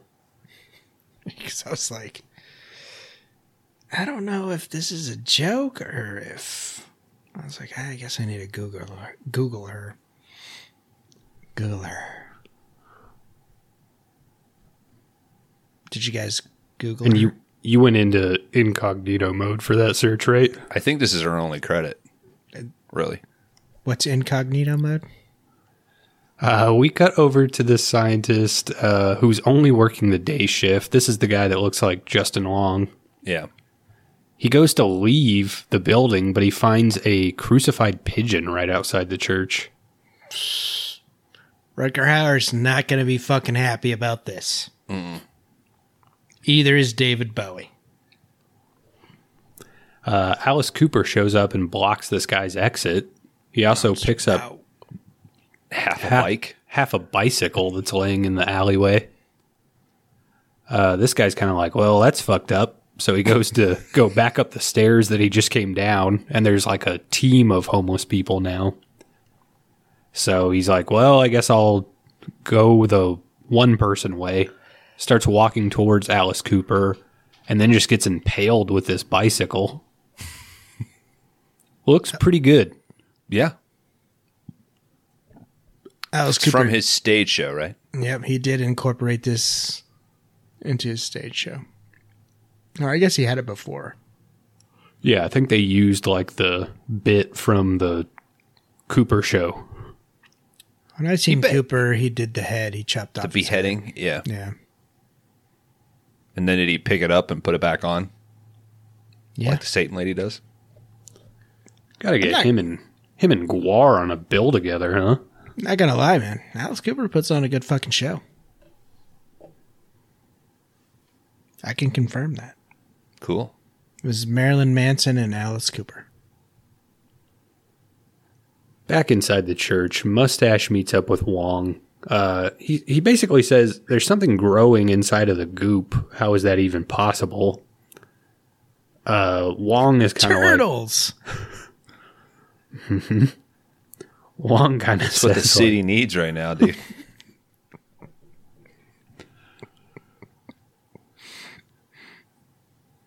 we cut to the downstairs. There's a lady scientist with glasses who's approaching the green goop container. Uh, very cool, kind of upside down dripping effect throughout this scene. Doesn't cost, hey, way cheaper than CGI, and it looks a million times better. yeah. Put your camera upside down and then flip the film. Simple. Eventually, this thing sh- shoots a bunch of fluid right into her mouth. It looks awesome. Mm-hmm. It looks so cheap, but so awesome. Just some guy. It does like yeah. With a It's fucking super soaker. squeeze bottle. Yeah, Sure. Uh, we cut over to this lady who's been typing. Um, she's translated some more stuff, and it's pretty wild. She's so she's like off the computer telling everybody this stuff at this point. She's like, "All right, guys, I've translated a bunch of this shit. Uh, the container was buried in the Middle East eons ago by the father of Satan. Uh, the container is what he put his son into. Later on, Christ came to warn us he was an extraterrestrial, but of human like race. like Silver Surfer. Mm-hmm. Hell yeah. No, uh, like Swamp Thing, if you're following the comic book tie in from earlier. guys, all comic book movies are five stars. Mm-hmm. It's cool think that you came around. we all agree. We yeah. Every Marvel movie is the best movie. Fuck you, Martin Scorsese. Eat a dick, Kubrick. Uh, eventually, Christ was killed, but his followers hid the container until science could advance enough to prove what he was saying. So he's um, a James Cameron, huh? Why couldn't he bring science? Not how it works, dude. Okay. He's an alien. Are you asking? I mean, like science is universal, like math. Like, couldn't you just bring that? are you asking how come Jesus didn't bring science? Yes, if he's an extraterrestrial traveler here to warn us, why didn't he bring? Because science would prove that Jesus doesn't exist, and then he would have nothing to stand on. No, science would prove that he's an extraterrestrial traveler, so, so they should heed the warning. He's already broken the prime directive. Sorry, that's a Just- Star Trek. So the prime directive in Starfleet, like you cannot interact with a, a culture or a planet that has not um, established a certain level of technological growth without them achieving that on their own. They're too So stupid to know we exist. Yes. So Picard can't take and go to like an uncivilized planet and be like, here's a fucking phaser and here's this and here's all of that because you change the course of that civilization's history. Once they achieve, I think I I think it's like light speed. Like once they're able to travel in space, that means like, all right, you're cool enough to now be like have contact. So in Star Trek First Contact, that's when the Vulcans make contact with uh, Maxwell Cochrane, I think is his name, because he's the first person to achieve traveling at light speed. They see that, and then the Vulcans make contact. Ko- Kobayashi Maru. Kobayashi Maru, that's later. That's much later. Yeah. I'm just I'm dropping my Star Trek knowledge, so Yeah. It's not that complicated, but it just it You need it adds for it creates some good episodes because there's a lot of conflict in that. Like You need to talk to Chadwick. He's the Star Trek guy. Yeah, he'll correct me if I got any of that wrong, but All I'm saying is Jesus broke the prime directive, right? In this story. Yeah.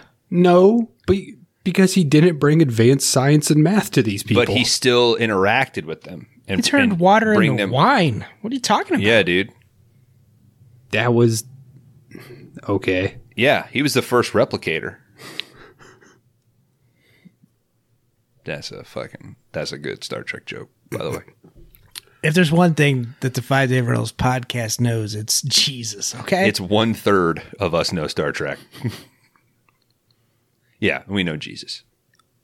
Upstairs, Dun is talking to uh, this theologian, at which point, uh, so this is where he makes this joke like, hey, did you know that uh, you could pass for Asian? Which doesn't make any sense because she is Asian. Well, she kind of is it a beer he hands her? He's like, "You want one?" I think it's like a soda. Okay. I I mean, thought. I mean, they're all of drinking age. They should be able to have Yeah, a but few I- in there. I don't think the professor's going to allow that. Not in That's true. Situation. That's true. You wouldn't want them to fucking gang bang in this church because Walter had one too many. Back downstairs, this lady who uh, drank all this goop, she rises anew. We get another scene where, uh, you know, mustache guy is kind of like, "Hey, a few minutes ago, I just got these readings that are off the charts. Uh, what do you think's going on with this shit?" He also kind of implies like whatever we're measuring can move stuff, you know, just through thought. Uh, Dirk Blocker is look, looking for this lady who's downstairs. He finds her, uh, but guys, she totally just snaps this dude's neck. Hell yeah. And now we're into the meat of the movie, and there's no better place to take a pee break. Hey guys, uh, grab a water on this pee break, huh? Fuck you, Kron. So guys, I'm fine. Kron's drunker than me right now. I'm not drunk. He's only a fucking drunk dude would say that. I'm gonna, guys, I'm gonna get out and drive a little bit. Oh yeah, dude. I'll see you back here in 10 You're gonna win a state championship in about twelve months. Dude, come pick me up, bro. All right.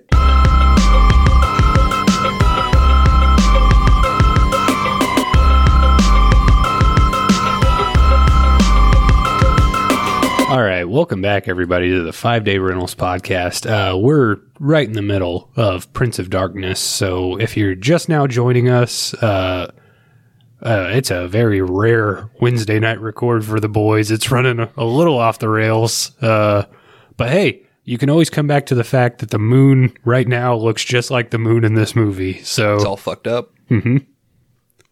And Kron, I do want to appreciate. I want to say, like, I appreciate that when we went on that pee break, you pulled us into the into the showers and you had a nice whiteboard set up, and you really went full college basketball coach on us. All right, so Dan and I are we are refreshed on our plays, and our hustle is going to be there. Yeah. I'm inspired. We can come back. Okay. I'm shitting straight, bro.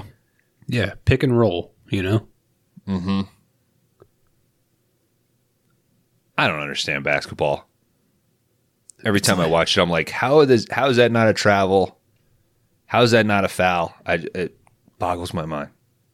But great characters though. I just want to be the coach. Go and s- score more points than those guys and mm-hmm. stop That's them a- from doing it. Little That's- scribbles on a clipboard. that's our basket down there. You put That's the how- ball in that one. Get the three, but if you can't get the three points, get the two. All right, get back, get back. Defense, defense. Don't let them do that on that side. Mm-hmm. That does look like the So that's all easiest they're job. doing. Yeah, you show up in a suit and a tie and you just yell at Damn. College kids for an hour. I wonder if I get my DUI, if I could get It's true. You got to get your DUI first. if I could be a basketball coach instead. Uh, I think you're going Army, bro. Me. Yeah. Like, Yeah, now's the time. Now's really the time. Look at the guns on that guy. Like, just let him go play with guns. All right, Prince of Darkness. Thanks, Kron. All right, here we go. Upstairs, Professor Wong explains the theory. maybe there is a God and maybe it influences every particle on Earth. But for every particle, there's an anti-particle. And if this thing downstairs is real, it might be anti-God. And it pres- presides in a mirror image, but that mirror image is coming through. But he was all prisoner. Like the the father character is very um he's so back and forth throughout this movie. Mhm. Like he's upset at the church, but still has his faith. I mean, his faith is you know reinvigorated at the end, but I, mean- the writing on it is very interesting. He's terrible at hiding, but he's like really good at hiding. Yeah. Yes, Well, I think he's kind of like he's got to be high up enough to know what the Brotherhood of Sleep is, but then he's also well, he figured it out in Yeah. the journal. yeah, but he's also probably going against like the church just to bring in scientists in the first place. You know what I mean? It's kind of How do- like how do you not quit? How do you find out that the Catholic Church, among all the other things that they're hiding or tried to hide, and then you find out that they're literally hiding Satan, and you're not just like, all right, I give up. Like, no. well, when are when are you ever more needed as a priest than when you realize Satan is in a jar in a basement, Dan? Yeah, so I That's think when I'm like, I'm done. I I I understand what you're saying, Dan, but also at this time, like he has gotten closer to proof than he ever would otherwise. If I And can he even says conquer this, to Wong, like I'll be Pope. I need you to prove this scientifically, and I don't know it. And but he does. He will like go off on his own, even in a group of people. Like, why did we hide this? Like he he does sort of like talk shit about the church, but I don't know. It's an interesting. He's I mean, at- at a is just- crisis of faith. Yeah, it's just always awesome to watch anyway. But particularly in in this scene, because even Wong is like basically saying like, "Yeah, it looks like God's real," and Pleasence is just like, "Fuck, we fucked up." Like instead of saying, "Cool," like I lived sixty years of faith.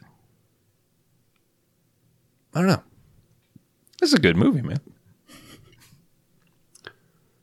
All right, we cut over to these three scientists outside. This one guy whose name is I think Wyndham, uh he's kind of like, "Hey, this thing fucking sucks. Like I'm going to go home. This is bullshit." This is caca. Uh so he wants to leave. Eventually he sees that uh so it's kind of like the other two guys are just like, "No, we're on the verge of a breakthrough. We're going back inside, but you can do whatever you want to do." Uh, so Wyndham is just like, all right, I'm going to go home. He's getting ready to leave when he basically kind of looks out and sees that he's surrounded by homeless people. It's a really cool shot of like they're all spaced out perfectly, like around the building. Um, eventually, the lady from downstairs who drank all this goop, she walks outside. Um, she's covered in black beetles, and then we cut back to Wyndham. He's covered in black beetles.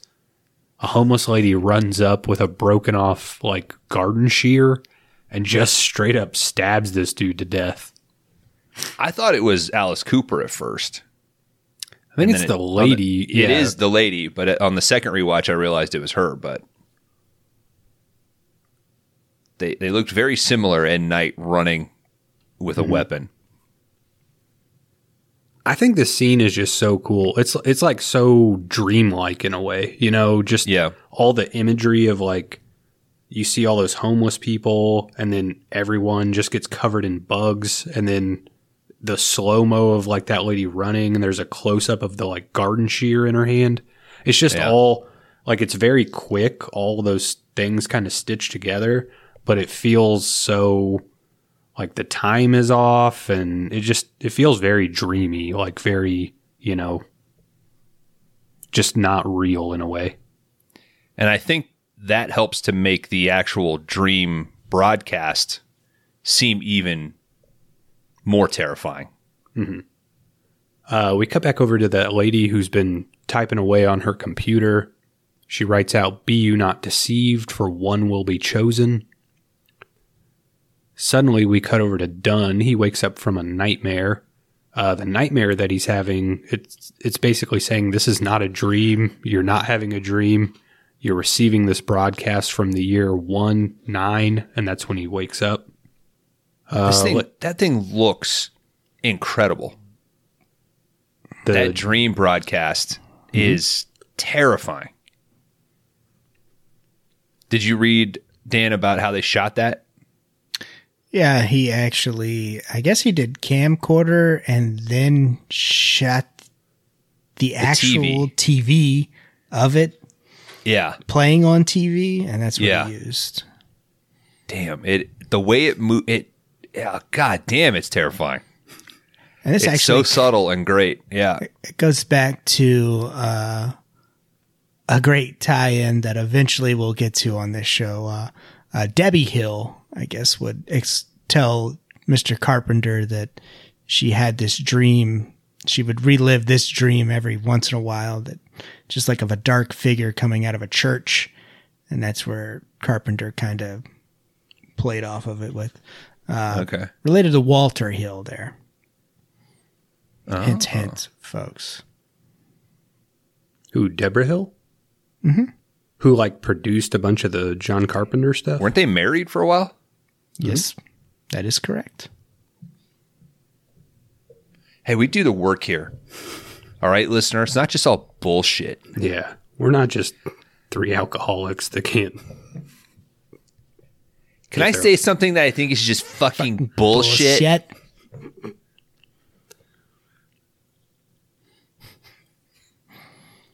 That clip so was great. I was so happy to find that clip. I really thought it was coming our way this week. I like when the one guy has to, I don't know his name, but the one guy has to be like, Bob All right. Rock. well, he's like, I'm not saying we make a rule that's no solos, but I'm not making a rule that says we got to do them either. Like, Yeah. he's like, How- if it's all flowing, then yeah. Can you not name the four members of Metallica, Kron? Yeah, I could name him. Crab Man. Crabman. uh, s- complaining guitar guy. Lars Ulrich Nice. and uh, uh, big guy who kicked the can down the road. All right, I'll give it to you. Yeah. That guy who's making the rule is Bob Rock, the producer, Okay. who they eventually he did like the Stab. Black album. Stab him with a garden shear. He I'm pretty sure he wanted to by the end of his run with them. He did Black album, load, reload, some kind of monster. I think after that he was like, I'm done. Then you do like Nevermind. No, that was Butch. He did um I want to say he did Shout at the Devil, like Motley Crue. He did a bunch of like that sort of shit. And Lars, I know way too much about fucking Metallic. So he uh Lars was like blown away by the sound of that Motley Crue record.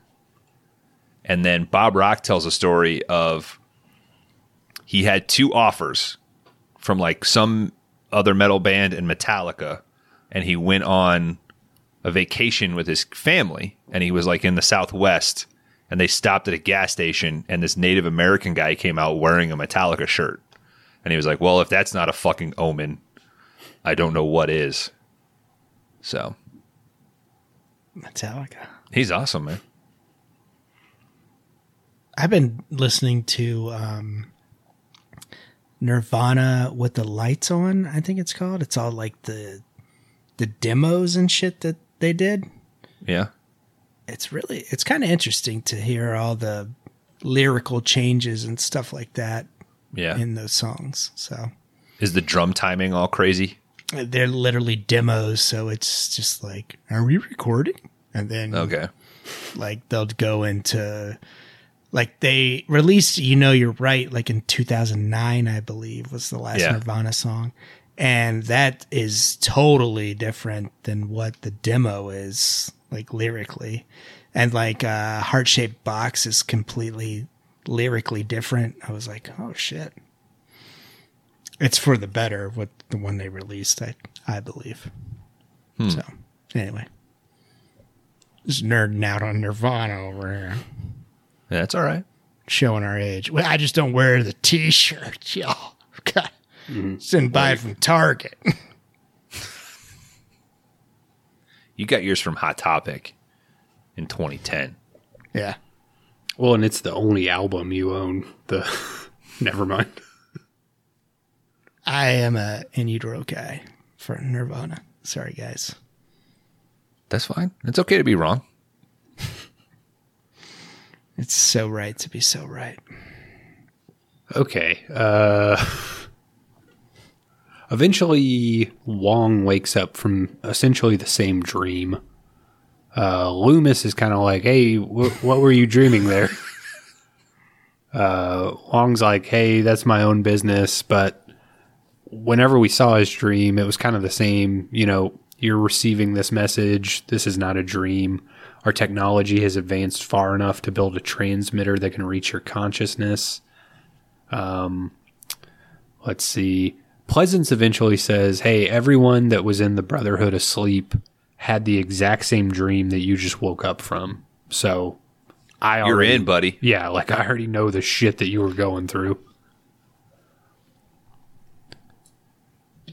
Uh, this group goop drinking lady, uh, she's walking around Spit upstairs victim. and she finds the lady who's been typing at the computer and shoots a bunch of goop into her. That's a creepy scene. She like mm-hmm. crawls over her on the cot. Yeah. Gets yeah, into even- Sam was like, "Excuse me, excuse me." This got a lot of jumps out of my wife. this She's movie. pretty great. She yeah, watched this whole thing. she did. There are a lot of jump scares in here. Like My, she has watched a considerable amount of John Carpenter movies with me. She has watched They Live, The Thing, the Invi- Christine. Invisible Man. we haven't got there yet. I haven't even seen the. Invisible I've never Man. seen that movie. Yeah, It's odd, man. I remember liking it though. I feel like I'm not missing anything there. No. I think even Carpenter, like shortly after it came out, was like, "Yeah, whatever. Yeah. See it if you fuck want." fuck I guess. Chevy Chase. Yeah. Okay, so this blonde lady, she goes to meet with the redheaded lady. uh, this blonde lady, like, this is kind of a funny bit because she's like, I need to go to sleep right now. Yeah. And at first, uh, the whoever she's talking to is like, okay, I can, you know, get you up in 30 minutes. And she's like, oh, give me 45 minutes. And then it's like, as she continues to walk to the room with cots, it's like, hey, everybody's meeting in the lab in 30 minutes. And she's like, okay, wake me up in 15. It's Yeah. like, like every time she talks to someone, her sleep time dwindles, you know? Uh, we do get a glimpse of her arm though, and there's in her bruise is some kind of ancient symbol at this point, which, considering what we've seen before, is not a good sign. Yeah. Uh, back at the computer, the lady we've seen typing, she's just mashing those keys away. A guy comes in, he's like, Hey, what are you doing there? And she's just writing over and over, I live, I live, I live. And then eventually she writes, You will not be saved. All right. We so- have we haven't really talked about that actor, the the tall black actor. Mhm. Like he, he very like kind and like he's like kind of loud but soft. So it makes his his switch later all the more effective. He's kind of introduced in like the second batch of scientists that come in. Jessie hmm. Lawrence Ferguson, Yeah. Boyz n the Hood, Darkman. Oh, he's great in Dark, man. I was just watching that the other day. Neon Mania. Are you prepping for something? No, just Oh, okay. saw it on a thing and watched the first 30 minutes of it. Good ass movie, man. There's some cool cars at the beginning of that movie. I don't know what they are. I was like, I gotta look up what these cars are. It's in the part where they rip that guy's leg off and they're like shooting everyone. Yeah. Anyway, uh, welcome to the Darkman episode Five Day Rentals. Oh, we'll we'll do it. I tried to set Dan up for it once. I know. Instead, he made us watch, uh, Stage fright. yeah, Stage Fright. Good app. Marilyn tripping on that stage. Maybe the funniest fucking thing. All right, so eventually they do knock out this Ferguson guy. Uh, they shoot a bunch of goop into him. So now there's three of these people. Mm-hmm. Back upstairs, Pleasence keys everyone into the fact that, hey, you guys are all having the exact same dream. Uh, this is kind of a funny scene, too, where he's like, I need everyone who's fallen asleep to raise their hands. And they all kind of look at each other like, I don't, I'm not comfortable with that. And he's like, no, it's cool. Like, don't worry about it. Just let me know. Like what? Why can't they sleep? Like why don't they have shifts? They have cots set up. So, Yeah, like it. They make it seem like. I get that they're doing a lot of work, but at nine o'clock at night, they should have said, "All right, you guys go to bed, and we'll work through the night, and then we'll trade off." They It seems all almost like- to sleep. Yeah, it seems like she's embarrassed uh, the blonde scientist to say like, I, I gotta sleep. Like everybody else seems to be falling asleep in their chairs. Maybe that's like a grad thing. Like, oh, you don't sleep. We study. Is that what it's like, Ron? yeah. I think I they slept were, a lot in my one year of college, so I think they told them, like, hey, the second shift's going to be showing up soon. So just keep working. I did during my, like, during part of my grad program, uh, I did work like a graveyard shift job. So I felt pretty out of it the entire year. All right. Uh, Pleasence We're is close, saying, mate. yeah, like, hey, you guys all had the same dream. Um, and then eventually they're kind of like, hey, it might be because of all the tachyons. it's like, all right, Oh yeah, that's right. sure. The tachyons are doing it. So they do kind of explain like a tachyon is a thing that can move faster than the speed of light. So by that definition, you can travel backwards through time because I don't know, because you're faster than the speed of light. So why not? Tachyons. I said there's, Tachyons, baby. there's just a shitload of shit in this movie. But it's I think it's done in such a palatable way. Oh yeah, You it's know, not, like it's it's, it's like just you- like gibberish. know? Yeah. I hate to make this comparison, but it's it's a little Nolan-y. There you go.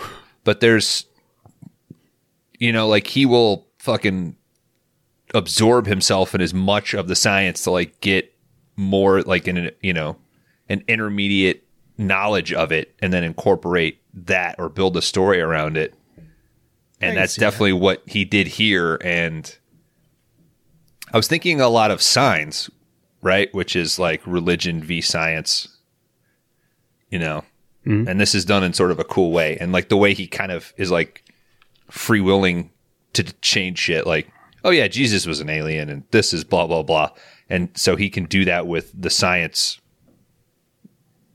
as equally, you know.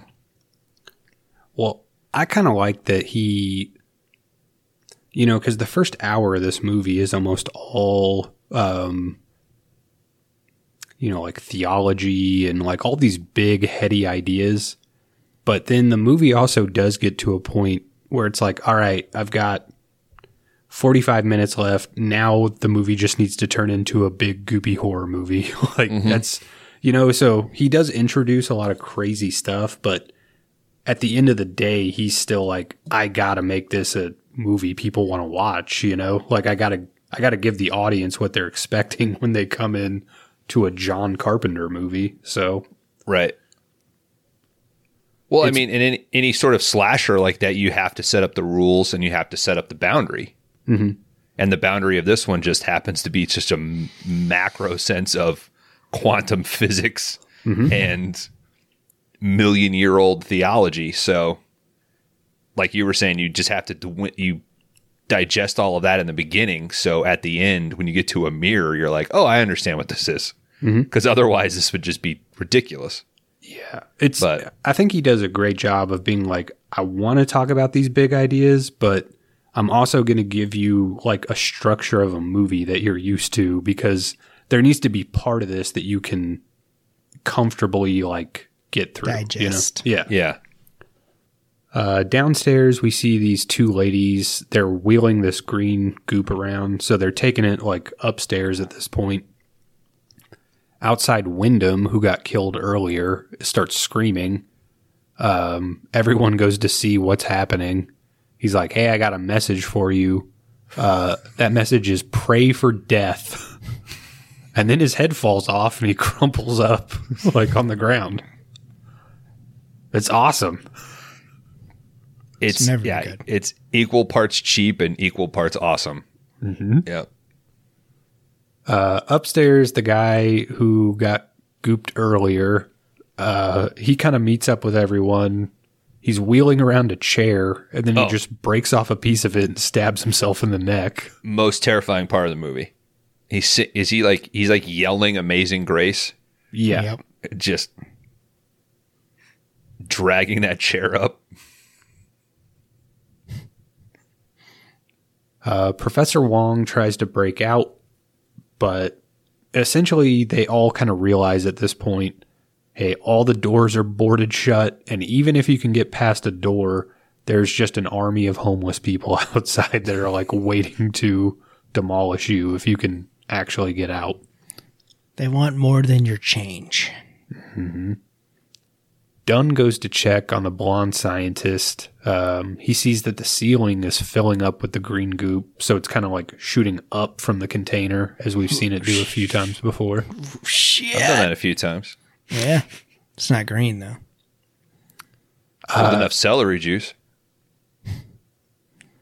Then we kind of like pan down and see all this stuff that's like going out of the container up to the ceiling is going down into this blonde lady's face. I thought this was probably the coolest shot of the entire movie. Looks great. Yeah, it's like both eye sockets, the mouth is just pouring into her. uh, the Asian lady walks out into the hallway. Pleasence has had enough, and he just kind of like darts into a room to hide. And Dun is able to get himself into a closet. So everyone is just kind of like stuck where they are now. There's enough people that are being controlled that you cannot like freely move about the church. In the main room, we're kind of down to just Redhead, Mustache, Wong, and one other rando guy who's kind of hanging out with them. I wonder which one of them is going to die. Mm-hmm. They barricade their door. Like I said, Pleasence is in another room. Dun is in the closet. Um, all the people who have been taken over are kind of wandering the hallway that's separating everybody. Dun can look out and see this blonde lady. She is basically swelling up with all this fluid that's shooting into her. So she's every time we see her from here on out, she's looking worse and worse. Uh, outside, the sun is starting to come up, but the homeless again are like cutting off every single exit. Dun looks out at uh, the Asian lady and he's like, Hey, I'm really sorry about what I said earlier. You don't look Asian at all. More confusing. On the other side of the of like the wall, the redhead hears Dun talking and she's like, Hey, is that you over there? And he's like, Shut the fuck up. like he like snaps at them. And I don't understand why. But anyway, she's like, We're gonna try to get you out of there. So they start chipping away at the wall. Okay.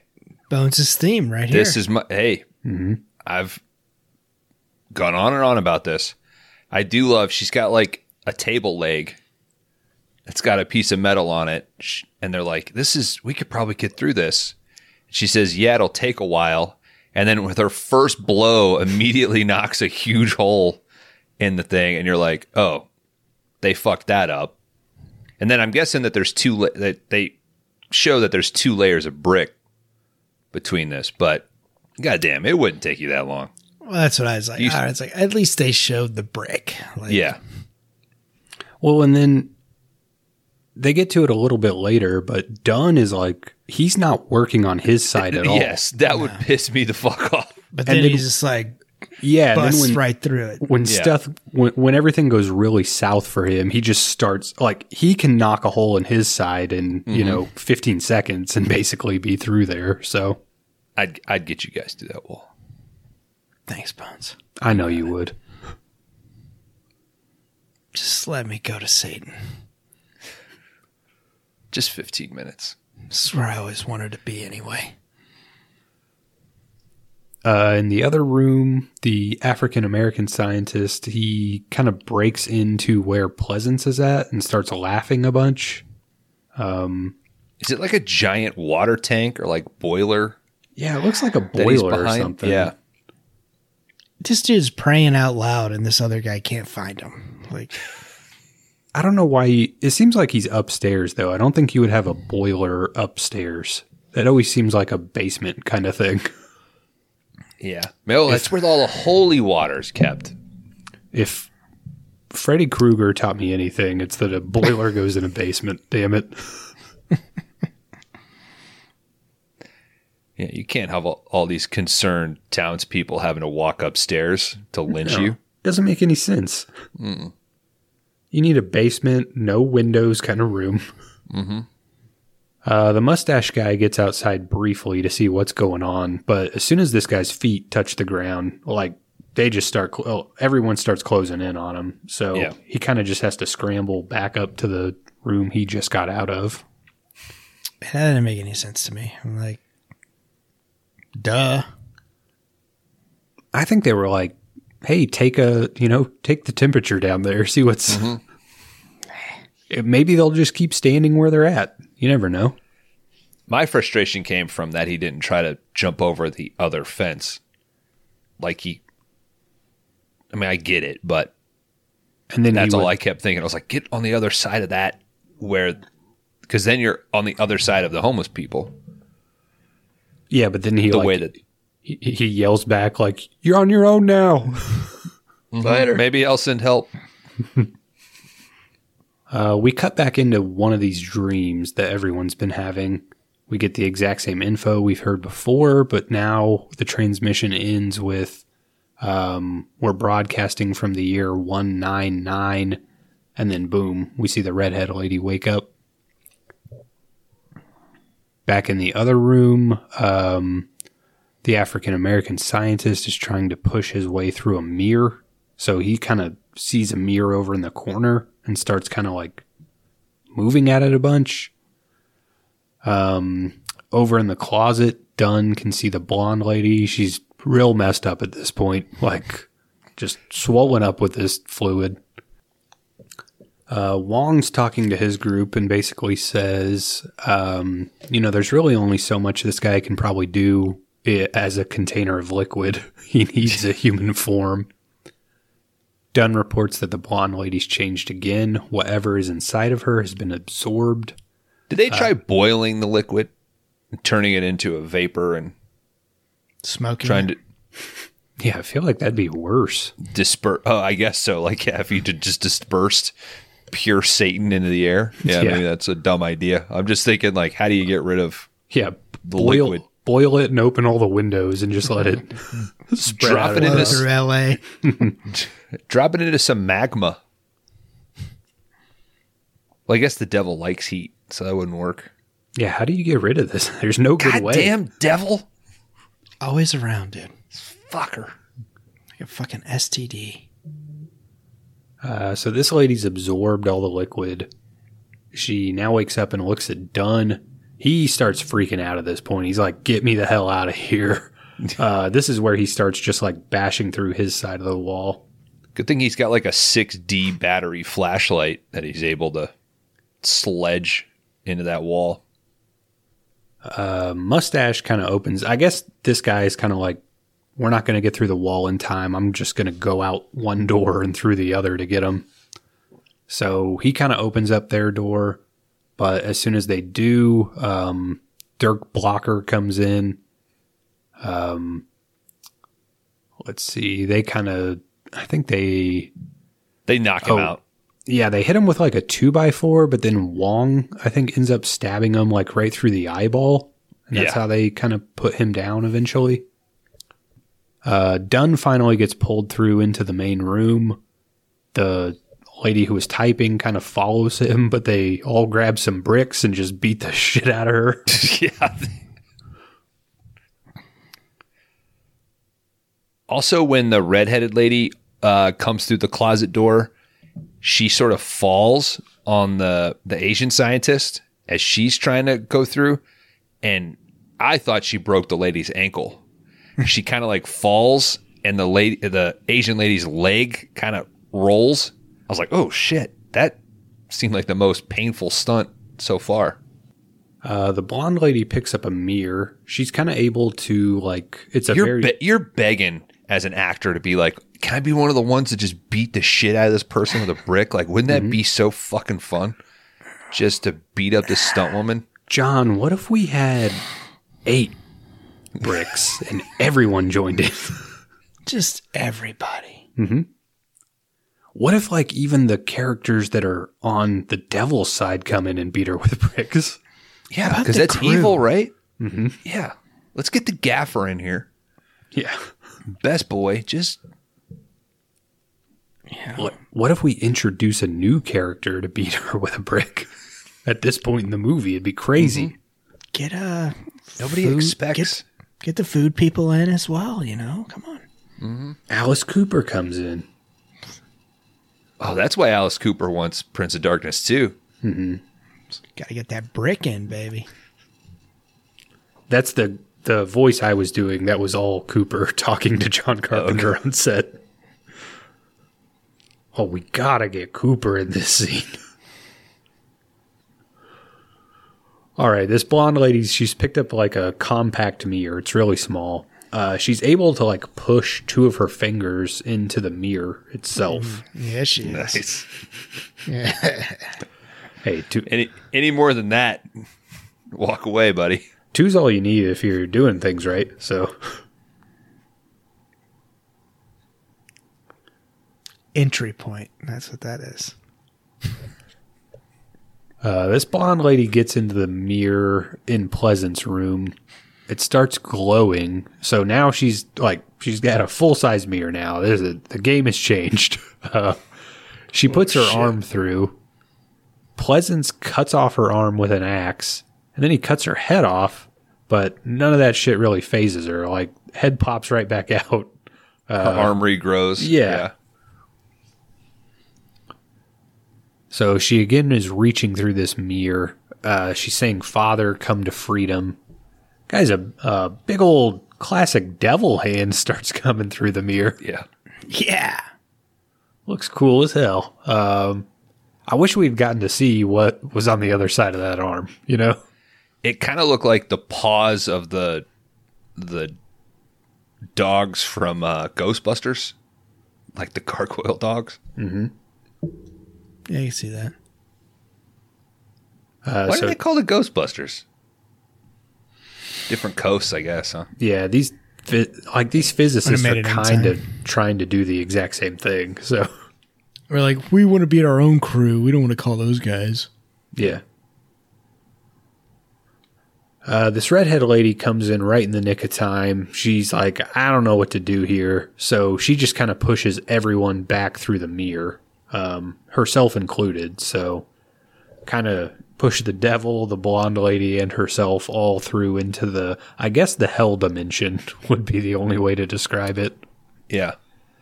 As soon as they're all through, Pleasence picks up an axe, chucks it at the mirror, and breaks it. It's uh, pretty tense because Mustache Dude is wrestling with the other guy, and she runs down the hall, and she has to have this kind of like quick assessment. Mm-hmm. Like, do I try to help any of these people, or do I try to end this? I liked it. Uh, the mustache guy does yell no at the, you know, he the classic kind of like no, like it's all fucked up. So that kind of ends everything. All the people who are under Satan's control, they're all kind of back dead now. Um, they've got a bunch of kind of like gas that's releasing from their mouth. Um, and then outside, all the homeless people just kind of snap to and start walking away from the building. Uh, Dun goes outside. Inside, I got crosswalks to block. yeah, I gotta pick up my change cup and get to work. Early bird. What are these maggots in my cup? uh, Pleasence tells Wong like we got it. It's over. We did it. He drops a an I did it in Yeah. there too. Like He takes credit. no one throws an axe like old Loomis. Uh, also, the imagery of uh, what's the redhead lady's name? Like when they cut inside and they see her sort of reaching out towards the ladder, mm-hmm.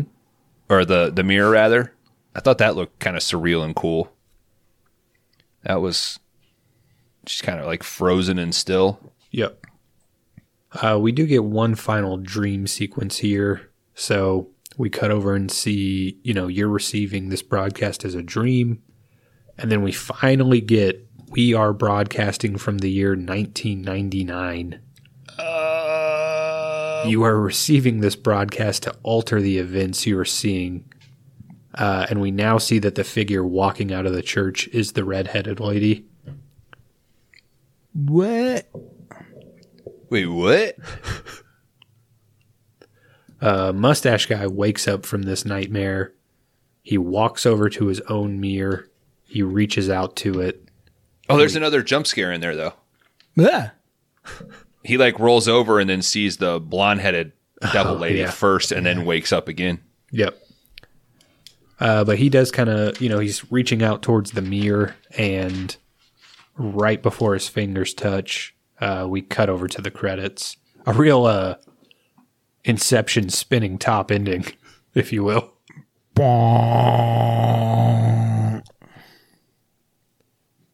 Prince Guys. of Darkness. That was Prince of Darkness from 1987, directed by John Carpenter. Dan, hit me with some further research.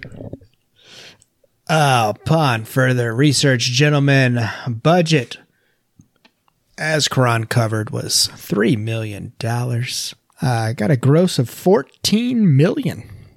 So, You just you put that name on a VHS box, you you're raking in money, dude. you're gonna uh, make some cash. What a what a great time. What a great time for creators, directors, The 80s, you gotta love them. video stores. Um, we blew it. You fucking blew it. It's the second film in what John Carpenter calls his Apocalypse trilogy. The other two were The Thing from 1982 and In the Mouth of Madness from 1994. Uh, the movie was shot in 30 days. Incredible. Yes. That is pretty pretty sweet. Um, uh, we talked about Alice Cooper. He did have the um, bicycle stunt there in his act. Uh, Alice Cooper originally asked John Cooper if, or uh, Car- Cooper, John Carpenter, if he could come to the set just to watch some of the special effects. Hey man, what if we put me in more scenes and we bill you as John Cooper on this one? That'd be wild, right? I want you to be my dad. Uh, Carpenter eventually decided to offer Cooper a role as the leader of the anti God worshipping street people. Ironically, Cooper became a born again Christian in the afterlife. What Or in later on the in afterlife? Later on So in he life. died and then Died and became a Christian. well I guess if you're Alice Cooper's still alive, guys. if you're born again, it is your afterlife to your previous sinful life. Mr. Carpenter did mention that this film did die a sw- swift death in theaters, but did find uh, a cult following there on video. Uh, What a time of riches where like John Carpenter could put out a movie and everyone would be like, "Fuck this!" Like these movies suck. How good were movies in the '80s that people saw the thing and they were like, "Nah, it's not for me." pretty much uh, Carpenter was obsessed with quantum mechanics at this time. So that's why a lot of that went into it. Uh, he was also reading a lot of books on science and religion at the time. So there you have that. Uh, Now he's obsessed with basketball and the Xbox. So he loves the Warriors, Mhm. not the the movie, the basketball team. And that's really a lot. Of, there's a lot of shit on it, but it just just mediocre crap. Like Kron said, this was the first of two films with the Alive Films deal. But that's that's really it. Nothing. Was the other one They Live? yeah, Yeah. Came out of that as well. That's right. Yeah, it was the next one. Uh, the film was budgeted at three million, shot in 30 days, and Carpenter's return to horror after Starman and Big Trouble in Little China. The film takes place in 1987 and 1999. Uh, yeah, that's about it. Nothing too crazy. Riveting. Yeah, nothing. I seen that there was a lot, and I was like, "Oh, sweet," but and then didn't add up to much. Cool. But Joma, I think it's time. I think it's time for the internationally famous, scandalous, lovely, sexy. Rate my Letterboxd. Rate my box. Take me up inside. Dan, why don't you um squirt your uh, projections all over us? Gentlemen, at the time of our review for Prince of Darkness from 1987, directed by old JC himself, Jesus Christ, John Cooper. John Cooper. Letterboxd user rating is sitting at a 3.6.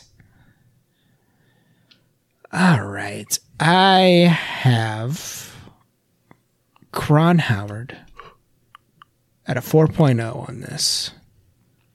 I have Bones at a 3.5. Dan, 3.5. Kron, 4.5. Uh, I got both you dudes at a 3.5 on this movie. Gentlemen, I am a 3.5 on this. Um, soundtrack is great throughout.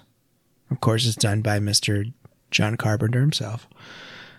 I love the the minimal filmmaking here. Nothing too crazy. I love that he didn't show Satan. I thought that was great. Um, I love all the acting that was just done by just such a fucking random group of d- fucking people. Um, I love that you just got to get squirted in the face to become a member of fucking Satan's troop there. So I just liked it. I mean, super low key Carpenter film here. I, I mean, I understand why it's gaining a cult following here in the latter days of its existence, I guess. But yeah, I'm a 3.5. I liked it. I enjoyed it. That was good. And that has no anything to do with Big Trouble in Little China. It's a completely different movie. Yeah. So, A movie you hate and refuse to talk about on this podcast. not at, I, just wasn't- talked about it. I wasn't even too worried about it. Now you've brought it up, which makes me. I'm just saying. I'm not biased here. fellas, I'm going to jump in here. Uh, score incredible. That anamorphic lens that old JC uses, I love to see it. It just adds a richness to stuff. Um, it's minimal and creative throughout. Um, does an incredible job of setting up characters, a, divi- a very diverse group of people. The acting is very natural. The writing is there is a richness to it. You you could almost be confused in some of the theological debates that they have, but upon second watch, it it really built out. Both times I watched it, I was just incredibly engrossed. Um, incredibly grateful Kron made me watch this. This is a oh. 4.0.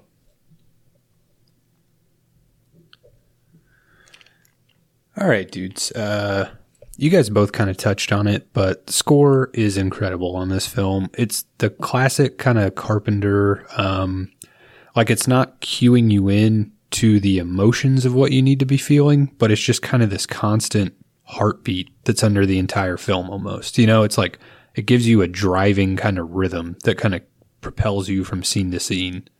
Um, I think it's amazing. Uh, I also like, I feel like this movie to me is what I think of when I hear other people talk about like Giallo films or David Lynch, where people will be like, no, you don't like, you're trying to connect a story to it and it's more about feeling.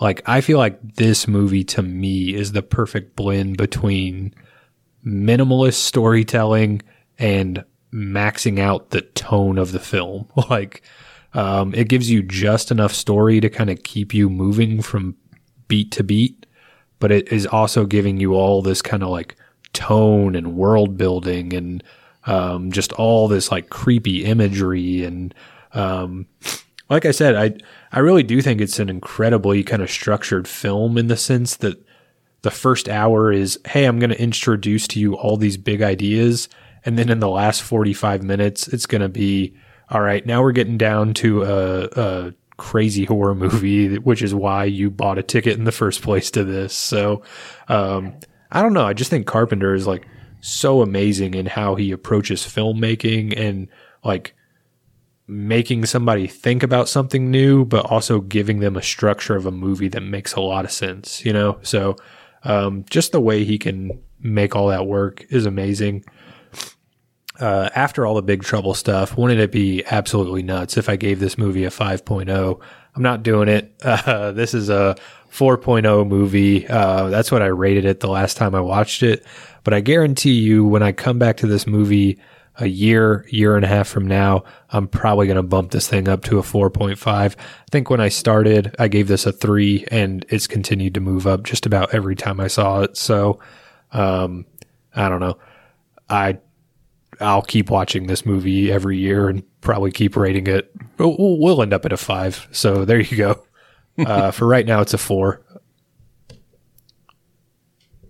Guys, uh, Prince of Darkness would have an average rating from the three of us of 3.83. This would rank at number eight on the big list. Hell yeah. This is currently right below Mad God and right above Cliffhanger. Guys, while we're here, uh, I did move up my score of Mad God after we watched the movie. I can't remember what I originally gave it, like a two or 2.5. Um, I did bump it up slightly to a three. Uh, I asked both these guys if that would be okay to do outside of a traditional, you know, kind of review show. I think everybody was okay with it. I, I really think it's just such a confusing movie in the sense that it's almost not a movie. But the whole reason I wanted to move the my score up was like I watched it the day before we recorded the episode on it. And then the day after we recorded, I watched, I think the movie is like Spiderhead on Netflix, which is a real kind of just straight down the middle movie. And I needed that comparison point of like, all right, here's just a crappy like we're kicking a movie out there. Uh, watch it, you pieces of shit that have Netflix because you're gonna watch it either way. Um, but it's kind of like having that experience made me be, me be like, well, Mad God is doing more than this. You know, it's at least I don't think it's really a traditional. It's definitely not a traditional movie, but at least it's trying to do something a little bit better than what this is doing. So, uh, there you go. We've probably for several episodes now talked about me re-rating this film, and that's my rationale. Can you give us the the top ten currently, Kron, with this adjustments? Yeah. Uh, also, I would just like to point out since the last time we've run through any kind of review show or anything, um, we did start as kind of like a way to initiate a tiebreaker. You know, because of the way we do our ratings, we're always doing your score either ends in a zero or a 0.5. So we were just running into all these ties. We basically incorporated um, a way to anytime there's a tie, let the Letterboxd average score break that tie. So, with that being said, here is your top 10 right now. Number one, The Running Man. Two, Apocalypto. That was like a change that happened because of the tiebreaker thing. Yes. Uh, three, Amsterdam. Four, Maniac Cop 2. Five, Rad. Six, Raising Cain. Seven, Mad God. Eight, Prince of Darkness. Nine, Cliffhanger. And ten, Prey.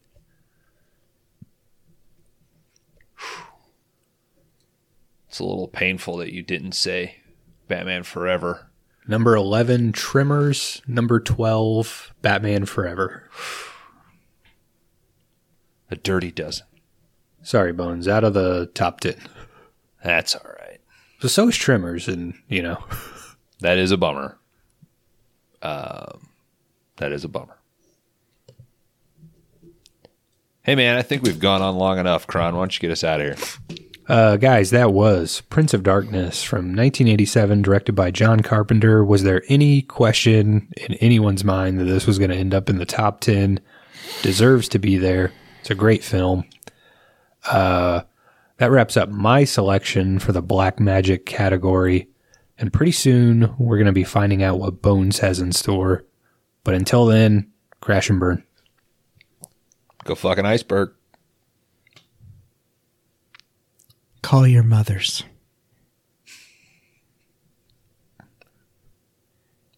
I don't remember that one. Or is that just a genuine word Yeah, of call- advice? Call your moms, guys. Come on. All right. Hey, Bones, come over here for a minute. Yeah, what's up? Dan is still. He's off, man. I Yeah. thought after that second half, Yeah, you know, we we end strong, but I guess we just kind of pushed through, but it's still. yeah. I think we should have just let him go get a bathroom beer. Mhm, probably. maybe this is all some sort of weird payback for that, but Mhm. it is what it is. Oh, he's pulling the mask back out. There it is. All right. I'll talk to you later, Kron. All right, later, dude.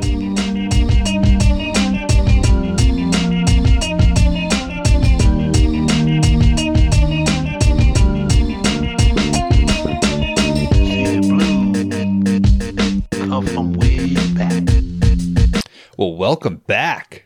This is the after showers. Guys, we need to agree. There will be only one after showers. There will not be a postscript to the after showers after last week. All right. We'll see.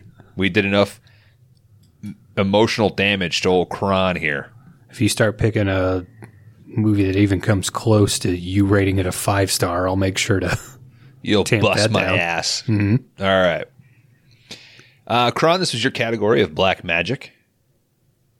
You were you're always pretty cool and pretty loose with your categories. You you give us a wide breadth to pull from. Uh, I did have a very similar category to this. We talked we touched on that earlier. I will since re reevaluate that. Um, the movie I'm about to pick was actually my number two for that category in the event that Prince of Darkness dropped off of Shudder, which it fucking did. Uh, this is a movie that I always thought, oh, this will be a way to, or I will definitely be able to squeeze this in somewhere. So I hate to immediately go right back to Satan, but I'm pretty excited to go back to a very particular actor.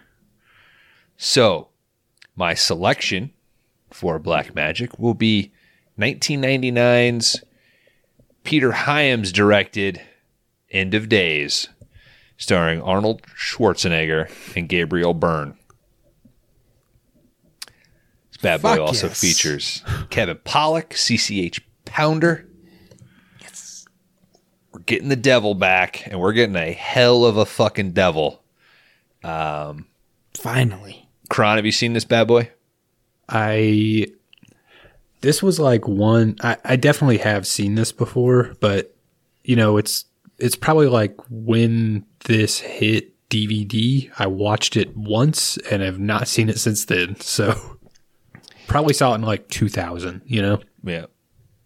Dan, you're getting a little excited there. Was this something you were hoping would pop up on the show? Oh, I knew this would come eventually. I went Yep. to the theater to see this. Um, always have wanted to do a rewatch for many years. So very excited. If you did not pick this, I was going to pick it for Mm-hmm. my pick. So yeah, very excited. I'm glad. It- I'm glad we're there. Okay. It was there. If you heard uh, in the last after showers, I think I go, Satan to Kron, like in the, you know, the category thing. I was like, all right, that's, it's immediate. We're not going to question this. This bad boy is available on Starz, which I feel is a uh, service that you should, everybody should have. It's $4 a month. And every time you try to drop it, they're like, wait, wait, wait, how about 99 cents for three months? So, Hey, Dan, uh, get a just, load uh, of Brewster's millions over here just shelling out Starz money, dude. He's probably got a fucking refrigerator in his garage. Mm-hmm.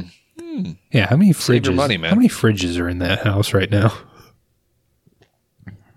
Dan has seen my house. We barely have one fridge. All right. Um, they actually dug a hole. Like, like, you- like it's uh, yeah. I just pick up a, a bag of ice from QuikTrip, drop it in the bottom of a hole. I don't. I can't even afford an igloo, buddy. All right. Uh, we did cover hostage during the uh, you know big three, but not the three you want. And we had talked a, lot about that being sore, like right at the you know the ride down for old Bruce here. I will tell you, End of Days really is a all right, see ya for old Arnie. I did watch the first 20 minutes or so of this, and it is so late 90s, early two like it's it's great. And I- I'm just so stoked to talk about it. So any other thoughts before we dip out? fuck Like- no, man. Like I said, I've All right. not revisited this in a while, but the time period is making me, you know, very excited to watch this one. Just Yeah. late 90s. I mean, that's going to be fun. So, there is some crazy aerial shots in the beginning of this bad boy, and you're like, oh, they don't fucking do that anymore. That that was 20 years ago. They don't do that shit anymore. Um, and a very very aggressive scene with Gabriel Byrne that we will have to put a sort of warning on. I don't know if you any either of you remember that, but and an incredible skateboard kid scene. Man, I'm stoked. All right, so next week come back for second pick of Black Magic for uh, Laundry Dan, Kron Howard. I've been Bones. Crash and burn. Cyber Christ lives. Crash and burn. All I'm saying is Jesus broke the prime directive, right?